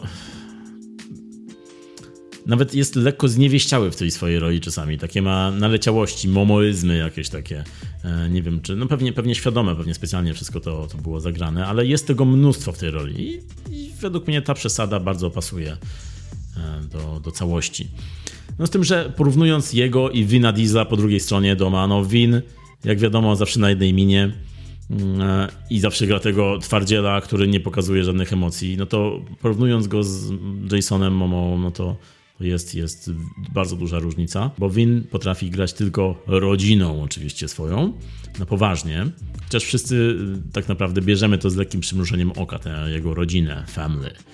Ale Diesel i spółka, oni traktują tę rodzinę bardzo, bardzo poważnie. Nawet momentami tak już wchodząc w taki lekki kicz. Także rodzina, miłość to ich taki prostolinijny przekaz, ale szczery, mimo że jest troszkę, mimo że jest to kiczowate, to jest to z ich strony szczere widać. Oni nie patrzą na to jako kicz. Tak dla mnie Momoa też jest takim najjaśniejszym punktem filmu, ale jest e, w Szybkich i Wściekłych dużo takich setpisów, dużo scen akcji, dużo scen, które przyprawiają jakieś emocje. Jakie może były najlepsze części tego filmu według ciebie? Szczerze mówiąc, ten film podobał mi się, gdy przypominał jedynkę. A były takie momenty, gdy przypominał. Zauważyłem, że to był takie to był taki, takie oddanie hołdu temu, co było kiedyś. Jasne, Walker się pojawił w kilku scenach, więc pomyślałem sobie, czemu na te emocje wchodzicie ludzie, skoro, jak sam mówiłeś, żyje w, ty, w tym w tym uniwersum, więc to jest to trochę confusing, ale w późniejszych scenach, gdy pojawiały się wyścigi i te ujęcia przechodzącej kamery przez okna samochodów, przez każdą z postaci, przez każdego z przeciwników, to wróciła do mnie jedynka i ten e, vibe, ten, ten ciar w momencie włączania dopalacza w samochodzie i to były takie podobne momenty. Paląca się podłoga w samochodzie, e, mm, samochody wybuchające, przewracające się. Momenty, w których e, było dużo takiej akcji, e, takiej napompowanej na maksa samochodowej, w połączeniu z jakimś dobrym dubstepem, to były momenty, które lubiłem. Rzeczywiście jest tutaj dużo mm, takiego throwbacku do tej pierwszej trylogii. Tak? Jest, zauważyłeś też to? Tak, też zauważyłem, że moment, te, te brazylijskie momenty, kiedy jest powrót. Tak, tak, na, dokładnie. Na, na, ulicę. Tak. Powrót na ulicę. On się szybko kończy, co prawda, ten powrót, ale jest oczywiście, nawet jeśli jest ten powrót na ulicę, to on jest też tak na maksa rozbuchany. Ta impreza wokół tych tak. tajne wyścigi no tak które po prostu widać z kosmosu chyba. Tak. Kawalkada broni.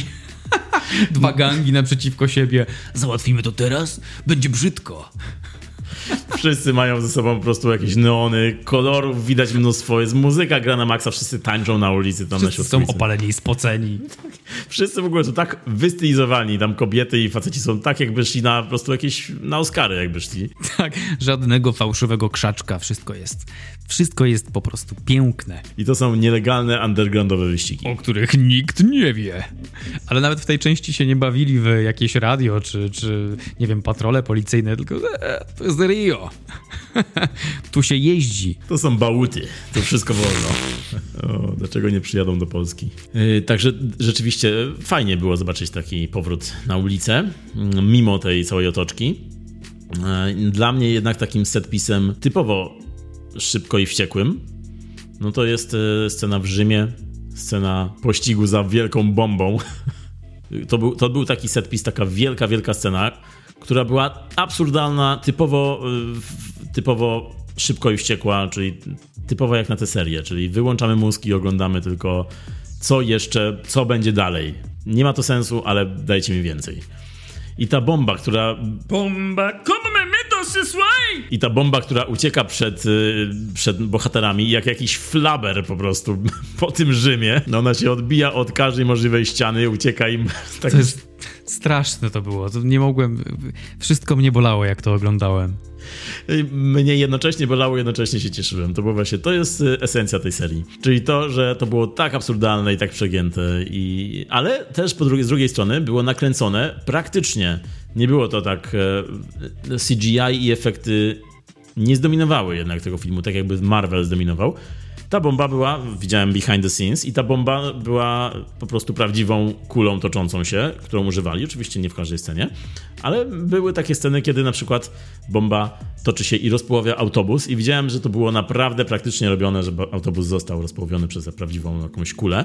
Także zrobione jest naprawdę bardzo tak porządnie. Nie jest to Marvel, który wkłada wszędzie CGI. No patrz, a ja właśnie to odebrałem tak, że to wszystko było CGI. Nie, nie mogłem wyłapać momentu, w którym to było praktycznie zrobione i ta scena, ten, ta sekwencja z bombą jest dla mnie najbardziej absurdalna. Ta, ta kula tak się toczyła tak słabo. I ten samochód zjeżdżający na wstecznym po schodach wyglądał jak resorak. Taki był komputerowy cały, w którym zresztą siedział dom i, i uznał, że świetnym pomysłem będzie jeżdżenie na wstecznym po setce schodów. I jakoś uznali, patrzyli na to i uznali, ej, to wygląda realistycznie. Nie, no nie, no, ja siedziałem tam cały w bólu, tak. Nie, rzeczywiście tam były takie sceny, których widać było CGI, oczywiście nie mówię, że nie było. E, z tym, że mówię o tej całości, tej całej sekwencji, która była, która była bardzo, bardzo absurdalna, i, i ale też wywołująca dużą adrenalinę. No i e, w tej scenie pojawiają się dwa takie szczytowe momenty, czyli jedno to jest to zakończenie, czyli to, że samochód uderza w dźwig i przesuwa ten dźwig, ale wcześniej pojawia się jeszcze to, że dom po drodze, jadąc z prędkością z 300 km, zauważa parę siedzącą w restauracji na rzymskiej włoskiej uliczce i stwierdza, że, że musi ich uratować przed bombą i wjeżdża samochodem idealnie, załamując dach tak, filar załamując i dach tak spada, że, że chroni ich przed tą bombą. To, ciężko to opisać, ale po prostu też jest to, jest to też scena całkowicie absurdalna. No, ale no, tak jak mówię, dajcie takich więcej. Ale jeśli chodzi o to więcej, no to uważam, że w tej części jednak nie było dużo więcej tego. Dziewiąta część robiła lepiej takie absurdalne, prze, prze, przesadzone sceny akcji. Tutaj nie było aż, tego, aż tak dużo. Po tej scenie w Rzymie to, co mi się drugie najbardziej podobało, to na pewno była scena bijatyka między dziewczynami. Charlize i Michelle Rodriguez i to, jak się biły w tym, e, w tym więzieniu, w laboratorium. No, to, to była taka bardzo fajna scena, która przypominała mi trochę Johna Wicka. I więcej takich bym chciał widzieć w tej serii. Tak, to była fajna scena. Fajna, fajna choreografia walki. A co powiesz o scenie w konwoju, scenie na moście? Jest to na pewno scena, która wywołała najwięcej pozytywnych emocji na, na samym. Ale wydaje, wydaje mi się, że tylko u nas wywołała, wywołała takie emocje. Mogliśmy być niezrozumiani. Bo jest to scena, kiedy agenci aresztują doma, wsadzają go do furgonetki słatowej i, i jadą z nim przez most. Jest wnętrze tej furgonetki pokazane, kiedy, kiedy agent siedzi naprzeciwko doma, a dom jest taki, siedzi odwrócony tak policzkiem do niego przez cały czas i tak patrzy w ścianę, jakby był obrażony całkowicie na wszystkich. Tak pod ukosem patrzy do góry. Gdyby tam nie było napisów, to lekko mogliby wejść w dialog, który zaczynałby się mniej więcej tak. No przecież widzę, że coś się stało. Dom pewnie by odpowiedział, nie, nic się nie stało. I nic, nie będziesz się odzywać. To wyglądało dokładnie tak, jak, jak, jak kłótnia partnerów. Bo, bo Vin Diesel, on nie potrafi pokazać właśnie nic innego. On, on po prostu, mówią mu, słuchaj, to ty teraz zrób, po prostu sieć i pokaż, że jesteś, że jesteś tajemniczy. To jego zagraniem jest, okej, okay, patrzę w ścianę i patrzy w ścianę i robi, robi focha. Jak ten pingwinek z memów. Teraz to ja nie chcę grać. Tak to wyglądało. To była przezabawna scena. Mimo, że nie miała taka być. Która kończy się tym, że dom nagle pajęcze zmysły reagują i wyczuwa rakietę, która nadatuje i łapie się ciężarówki. To było, to było po prostu, to było jak kreskówka jakaś. I wtedy rakieta wysadza to i, i jest scena na moście, która przypominała mi trochę scenę z Mission Impossible 3. Tam jest taka wypasiona scena akcji na moście, Bridge Battle. E, I tutaj próbowali troszkę iść w tym kierunku. Nie jest to taka dobra scena, bo jest to scena, w której dom bierze drzwi od samochodu i zasłania się przed wszystkimi możliwymi strzałami i wybuchami, tymi drzwiami cienkimi od samochodu. I to ma wszystki, wszystko i to ma wszystko uratować. To jest taki kapitan Domeryka. Zgadza się. To dokładnie jest. I jest to ta scena myślałem, że będzie lepsza. Mm. Tam też pojawiła się Brie Larson, nowa twarz w tym cyklu. Jedyny Brie, jaki akceptuję w swoim życiu, to podczas włoskiej kolacji z oliwkami. Nie, nie jesteś fanem Brie Larson? Nie jestem fanem Brie Larson. Kompletnie nie byłem na pokładzie z nią. Kompletnie. Bardzo to. Oczywiście, oglądając taki film, wiemy, że oglądamy pewne archetypy, pewne rodzaje postaci, które muszą zrealizować swój cel, i to nie ma być metodyczne granie. E, natomiast wydaje mi się, że i tak w tym nie uwierzyłem jej. Tak widać było, widać było, że wchodzi w jakąś strukturę. I widać było na jej czole napisane: Teraz będę grać agentkę. Uwaga, pa. Tu się zgadzam, bo Brie Larson ma tutaj po prostu ładnie wyglądać i kompletnie nie ma żadnego celu w tym filmie. Nie wiem po co ona tutaj jest na dokładkę tych wszystkich gwiazd bo ona tutaj pojawia się tylko, żeby odwrócić uwagę, uratować kogoś, coś powiedzieć, przekazać wiadomość i nie ma w ogóle, mimo, mimo że jest jakby córką pana Nikt, pana Nikta z poprzednich części, no to ona nie ma tutaj żadnego innego celu. Ale ja osobiście bardzo lubię Brie Larson. Nie znam jej prywatnie, ale bardzo lubię ją jako aktorkę. Lubię jej wydanie Kapitan Marvel. Lubię ją w filmie Pokój. Ogólnie ją jako aktorkę lubię, z tym, że tutaj jest kompletnie niewykorzystana. Ale na pewno wiem, że ona zawsze chciała być w tej serii i było to jej marzeniem, żeby pojawić się w tej serii. I pewnie dlatego się pojawiła, bo bardzo chciała po prostu. I stwierdzili, okej, okay, zagrasz tutaj, nie zapłacimy ci. I po prostu wystąpiła, e, bo bardzo chciała. E, I dlatego pewnie ta jej postać nie ma tutaj za, za dużo sensu. Niniejszym wjeżdżamy w spoilery. To już trzeci bieg i przedostatni. Właściwie to czwarty jest przedostatni, a czasem nawet piąty. Ale dzisiaj mówimy o części dziesiątej. Czyli wjeżdżamy w dziesiątym biegu w spoilery. Woo!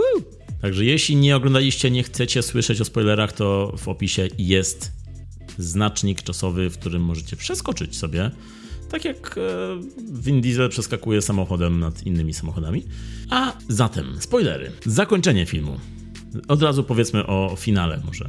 Finał rozgrywa się na Tamie, gdzie dostajemy niby wywrotkę, w której Dante, Jason Momoa, oszukał, jak się okazuje, doma razem z agentem Amesem, który wcześniej miał być dobry. Ames to jest aktor, który gra Richera w tym serialu, e, Richerze. I tutaj um, niby gra pozytywną postać i na końcu dostajemy wywrotkę, że on jednak nie jest dobry, jest zły. Okej. Okay może być dobry, może być zły. Jasne, jasne. To się, czy to nas obchodzi, nie za bardzo. Dokładnie. To się w następnej części może zmienić jeszcze cztery razy. Mhm. Ale w każdym razie no, dom z synem w samochodzie są na środku tamy, dwie ciężarówki jadą w nich. I nie wiem, co, co czułeś na tej scenie? A, co ja czułem na tej scenie? Czułem, że czułem bardzo, że e, te dzieci tworzą film. Te, te dzieci. No, czułem, to, czułem powrót do dzieciństwa którym rozmawiałem z kolegą na temat wybuchających ciężarówek i on mi to pokazywał, jak to będzie wyglądać na kartce papieru, robiąc onomatopeje różne. Wtedy wow, Okay? Czy, czy to jest ok na odpowiedź na pytanie, co czułeś? Ja to rozumiem, tak, ja to rozumiem. Nawet przez chwilę nie wątpiłem, oglądając tę scenę, że oni wyskoczą z tej tamy, że wiadomo, że nie mają wyjścia. To jest taka scena, która nam pokazuje, ej, zobaczcie, oni są w opresji, oni zaraz zginą. Napięcie. Kompletnie nie czułem żadnego napięcia. Wiedziałem, że oni zaraz wyskoczą po prostu z tej tamy i nic im się nie stanie. Co się stało? Czyli po prostu zjechali w wybuchach, w płomieniach, zjechali po tamie w dół i wpadli do wody. E, I to jest ten cliffhanger wielki, który ma nas y, trzymać w napięciu w oczekiwaniu na kolejną część. To jest. Y, ja na przykład myślałem, że oni zamienią ten samochód w łódź podwodną. Takie coś mi się pojawiło, że może to. Okej, okay, to miałoby sens w tym uniwersum. Tak jest. W każdym innym filmie w tej scenie bym przeklinał, mówiłbym okej, okay, wychodzę, ale w tym, w, tej, w tym filmie po prostu czekałem, że tak się stanie. Wiedziałem, że tak się stanie i okej. Okay. Tutaj jeszcze oczywiście przy okazji równocześnie dzieje się to, że samolot z mm, Ludacrisem i Tyrisem na pokładzie e, spada gdzieś za górę i wybucha, więc mamy się domyślać, że oni zginęli. Ale wszyscy dobrze wiemy, że w następnym filmie ktoś powie Magic, magiczna sztuczka i oni przeżyli. A my tam nie widzieliśmy tego samolotu, jak się rozbija, widzieliśmy tylko płomienie, więc oni pewnie wcześniej wyskoczyli i wylądowali na piłkach do korekcji kręgosłupa i było ok. Wszyscy to wiemy. Także to jest ten wielki cliffhanger i to jest moment, kiedy zastanawiamy się, po co robić cliffhanger w serii, w której wiemy, jak wszystko się skończy. wiemy, że następna część otworzy się tym, że dom z synem przeżyli, pozostali wszyscy przeżyli i Jason Momoa niedługo pewnie albo zostanie zamknięty w areszcie, albo przejdzie na stronę doma po prostu i będzie dobry. Także... Mm, także będzie dobry. Także jest to kolejna z rzeczy, które nie działają w tej serii, które no, po prostu prawa tej serii rządzą e, tym, że takie rzeczy nie działają.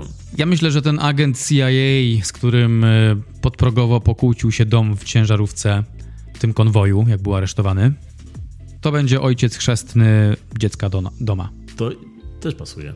Tak, hmm? też pasuje. Tak, to, tak. Ta ich interakcja w tym, w tym konwoju bardzo wiele wskazuje. No i robi to sens, bo to dziecko straciło wujka, czyli Johna Cena i teraz pojawia się nowy mięśniak z mm, małą ilością szyi.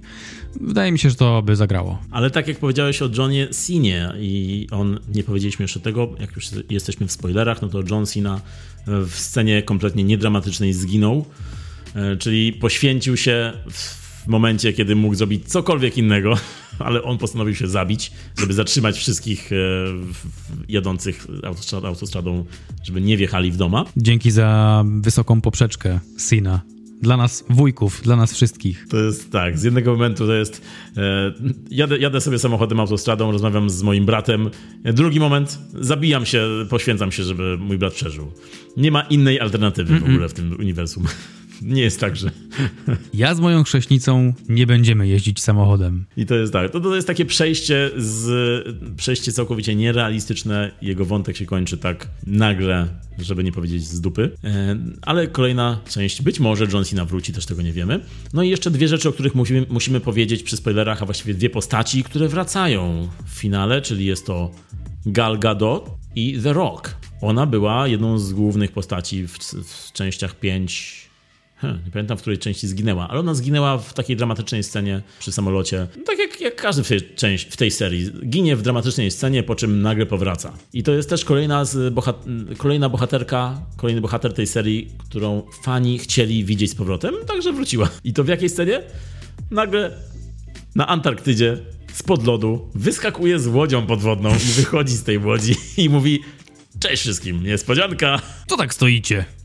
Jak te widły. I to, to, było, to było po prostu jak e, jakiejś atomówki po prostu. Jak, jak, tak, taka kreskówka jak atomówki to by tu pasowała. To jest jeden powrót, całkowicie nieuzasadniony i też z dupy. A drugi powrót to jest The Rock, Dwayne Johnson, który obiecywał, zażegnywał się, że on nigdy nie wróci do tej serii, bo ma na pieńku z Winem Dieselem. Nie podoba mu się to, jak Vin Diesel próbuje go zwabić z powrotem. Tam wiele razy się wypowiadał na ten temat, że Diesel używa złych zagrywek, że używa swoich dzieci i, i, próbuje go zwabić tutaj każdym możliwym sposobem, a The Rock mówi kompletnie nie. On nie chce być częścią tego, po czym nagle dwa lata, trzy lata później, czyli teraz, Stinger w napisach filmu The Rock wrócił, bo będzie prawdopodobnie dużą częścią kolejnej części. Czyli jeden wielki galimatias. I tak naprawdę jedna wielka telenowela, bo ta, ta seria działa na zasadzie telenoweli. Bohaterowie niby giną, odchodzą, wracają. Um, wszystko tutaj dzieje się jak w telenoweli, tak naprawdę, tylko ze scenami akcji. No ale teraz, czy to jest źle, czy to jest dobrze? Może powiemy o tym w naszym podsumowanku. Według mnie film Fast and Furious X na pewno lepiej, na pewno, według mnie lepiej się odnajdywał z Davidem Leachem na pokładzie, czyli no to był spin-off Hobbs and Shaw, ale David Leach ma troszeczkę lepsze doświadczenie w tego typu filmach akcji niż Louis Leterrier. Louis, mm, mam takie wrażenie, że odnajduje się dobrze w komediach, komediowych sensacyjniakach, chociaż pamiętam, że zrobił Transportera jedynkę i jedynka była spoko, później to się posypało. E, wydaje mi się, że tutaj starał się trochę to w, wtłoczyć w ten film, ale, ale według mnie nie pykło. E, kiedyś pamiętam, że mówiliśmy, o czym też wspomnieliśmy dzisiaj, że scenariuszem zajmują się dzieci i wymyślają, co i jak ma się kiedy wydarzyć. I to totalnie pasuje, oglądając ten film z tej perspektywy. Widzimy ten vibe, widzimy te fruwające samochody, robiące fikołki nad przepaściami, robiące Słyszymy te wszystkie onomatopeje e, wybuchające i to chaotyczne rysowanie długopisem po kartce. Już nawet w swojej konwencji, w swoim takim podgatunku filmów Szybcy i Wściekli, ten film według mnie wyszedł troszeczkę gorzej. Głównie ze względu na to, że ta formuła jest trochę wymęczona już i jestem ciekaw, co w tej drugiej części, w part 2, e, pokażą, co tam się takiego wydarzy, że my złapiemy się za głowę i powiemy ola Boga, jak to tak, że tak. Także ja wracam do początku mówienia o tym filmie i powtarzam, że proponuję nowy tytuł szybko, wściekle i tanio. Niekoniecznie tanio pod kątem budżetu film na film czy wybranych samochodów, ale pod takim kątem, żebyśmy kupowali bo warto. Jeśli chodzi o aktorów, to trochę mówiliśmy o Momole. Tak, Michał, śmiejesz się, ale, ale mówimy o Momole. Niby stracił ojca, ale nie było tego jakoś nie był do tego jakoś szczególnie przywiązany. Chciał, żeby świat płonął i żeby dom płonął, e, not in a sexual way, ale żeby wszyscy płonęli, ale e, żeby, żeby Momoła mógł na to patrzeć z uśmiechem psotnika podskakującego i, zacierającego rączki. Jeśli chodzi o muzykę, muzyka była całkiem spoko w niektórych momentach, ale oczywiście to tak bardziej pod kątem odtwórczym, bo chodzi mi jedynie o tracklistę, nie o, e, o kompozytora, który zajmował się muzyką. Te utwory dubstepowe w momentach, w których widzimy ścigające się samochody pełne płomieni i adrenaliny, to działało, były ciarusie, podobało mi się. Ale tak podsumowując to, Fast and Furious to taki dla mnie na ten moment film, który wydaje mi się, że spełnia oczekiwania fanów serii, ale to są bardzo archaiczne oczekiwania. Jest pełen absurdalnych akcji, emocji, niesamowitych wyścigów. E, w standardzie dostarcza też e, taką solidną porcję rozrywki, bo jest tam też humor. E, w scenach walki też jest sporo humoru i absurdu, tylko wydaje mi się, że brakuje mu świeżości. Przez to, że zachowuje cały czas swoją taką rodzinno domowo, tutaj mam na myśli imię doma, Dom Toretto, domowo e, chrześcijański styl. I to jest ok, ale jest już trochę wytarty, tak to widzę. Czy, czy, no i właśnie, czy to będzie działać tak jak Dragon Ball, że my już wiemy od pierwszych odcinków powiedzmy 20, że e, to jedynie polega na eskalacji, że będzie coraz lepiej, coraz więcej, może nie lepiej, coraz więcej, intensywniej, coraz to nowsze pomysły na latające samochody i, e, i, i za 5 lat będzie akcja działa się na Marsie, czy tam coś e, pojawi się świeżego. Kto wie, może za kolejne 5 części odświeżą serię, tak jak to zrobili w części 5 jeszcze z Paulem Walkerem, a może będą to robić na tę bardzo jedną modłę. Także z jednej strony trochę wycieruch, z drugiej strony film na każde czasy. Rodzina zwalczająca przeciwności losu, wartości, e, jest pięknie, bo się kochamy i na końcu pijemy koronę przy barbecue i komentujemy swoje wielkie czoła. Może to będzie ok. Film bardzo dużo kosztował, bardzo dużo kosztował. Chciałbym, chciałbym zobaczyć, jak się nie zwraca, ale to chyba się nie wydarzy. Nie, oczywiście trochę sobie żartuję, bo pośmialiśmy się, e, też wybawiłem się. Natomiast chciałbym zobaczyć tam coś więcej. Chciałbym. Takie jest moje małe marzonko. Może jakąś inspiracją będzie powrót do tych pierwszych części. Może.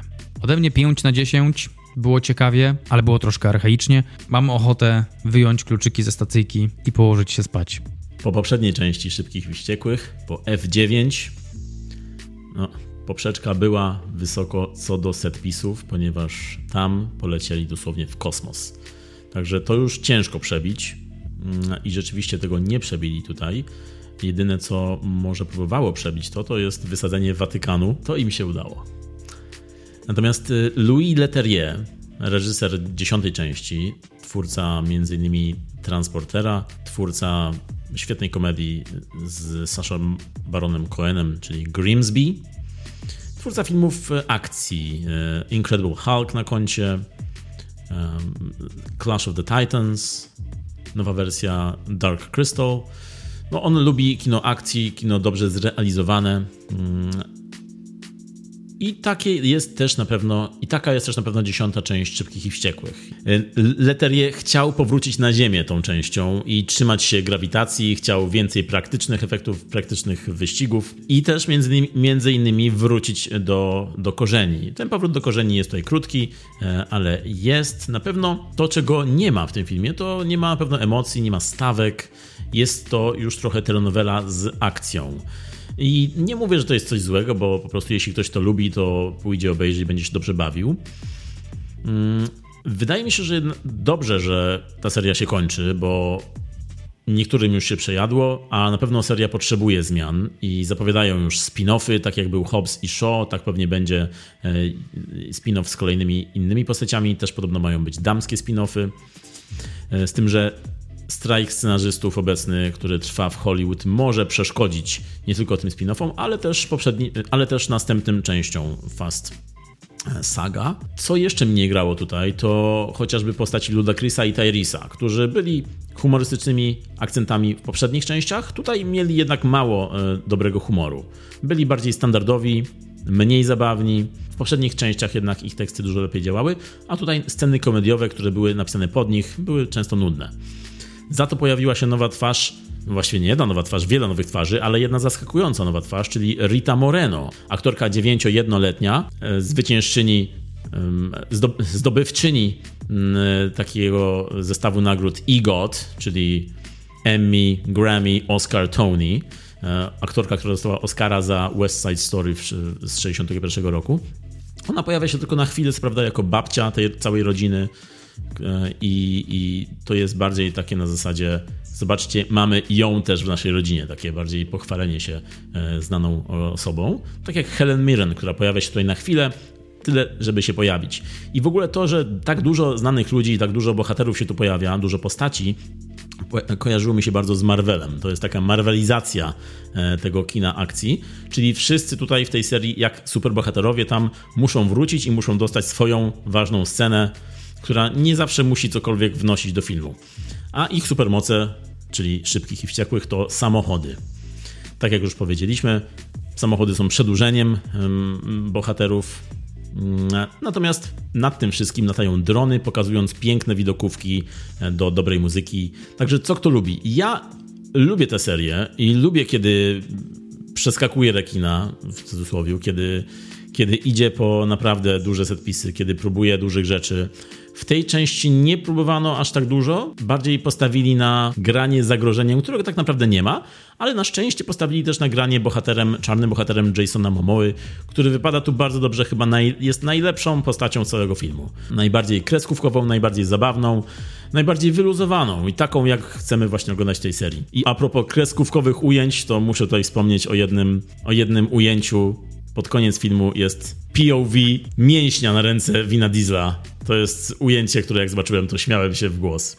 Czyli ujęcie, kiedy kamera przesuwa się po, po ręce umieśnionej Wina Diesla w, za kierownicą. Nie wiem, kto to wymyślił. Ale to było genialne. Zapomniałem o tym rzeczywiście. Ej, to teraz zamiast kamerą po rurach wydechowych, jak wylatuje nitrous oxide, polecimy po ręce doma. Dobra, już wiem, kto to wymyślił. Vin Diesel oczywiście wymyślił. Tego dnia mocno przypakował i mówią Ej, wiecie, co dzisiaj możemy zrobić? Możemy pokazać mojego mięśnia. Może nagramy twojego mięśnia. Ej, to jest dobry pomysł. POV mięśnia Wina Diesla. A The Rock w kącie stoi. Hey man, fuck this shit. Fuck By- this guy. Byłem tu przez trzy części i nikt nie zaproponował nagrania mojego mięśnia. Także tak, to jest, to jest to, co mnie bardzo, bardzo ucieszyło. No ale podsumowując y, już tak ostatecznie, dziesiąta część Szybkich i Wściekłych mało czułem, ale dobrze się bawiłem. Będę czekał na kolejną część, pójdę na nią. Niektórzy mogą już trochę gardzić tym cyklem. Ja czerpię nadal z tego radość. Dla mnie jest to takie, nie jest, nie dorównuje to dziewiątce, jest na pewno em, po dobrej stronie rozrywki, zabawy 6 na 10 ode mnie. A my wam bardzo dziękujemy za tę podróż. Yy, Będziemy powoli parkować. Bardzo wam dziękujemy, że nas słuchacie i wspieracie i z nami jesteście. Mówili do was dzisiaj jak zwykle Michał Miller. i Marek Szczepański. Do zobaczenia, usłyszenia w następnym. Cześć. I potem.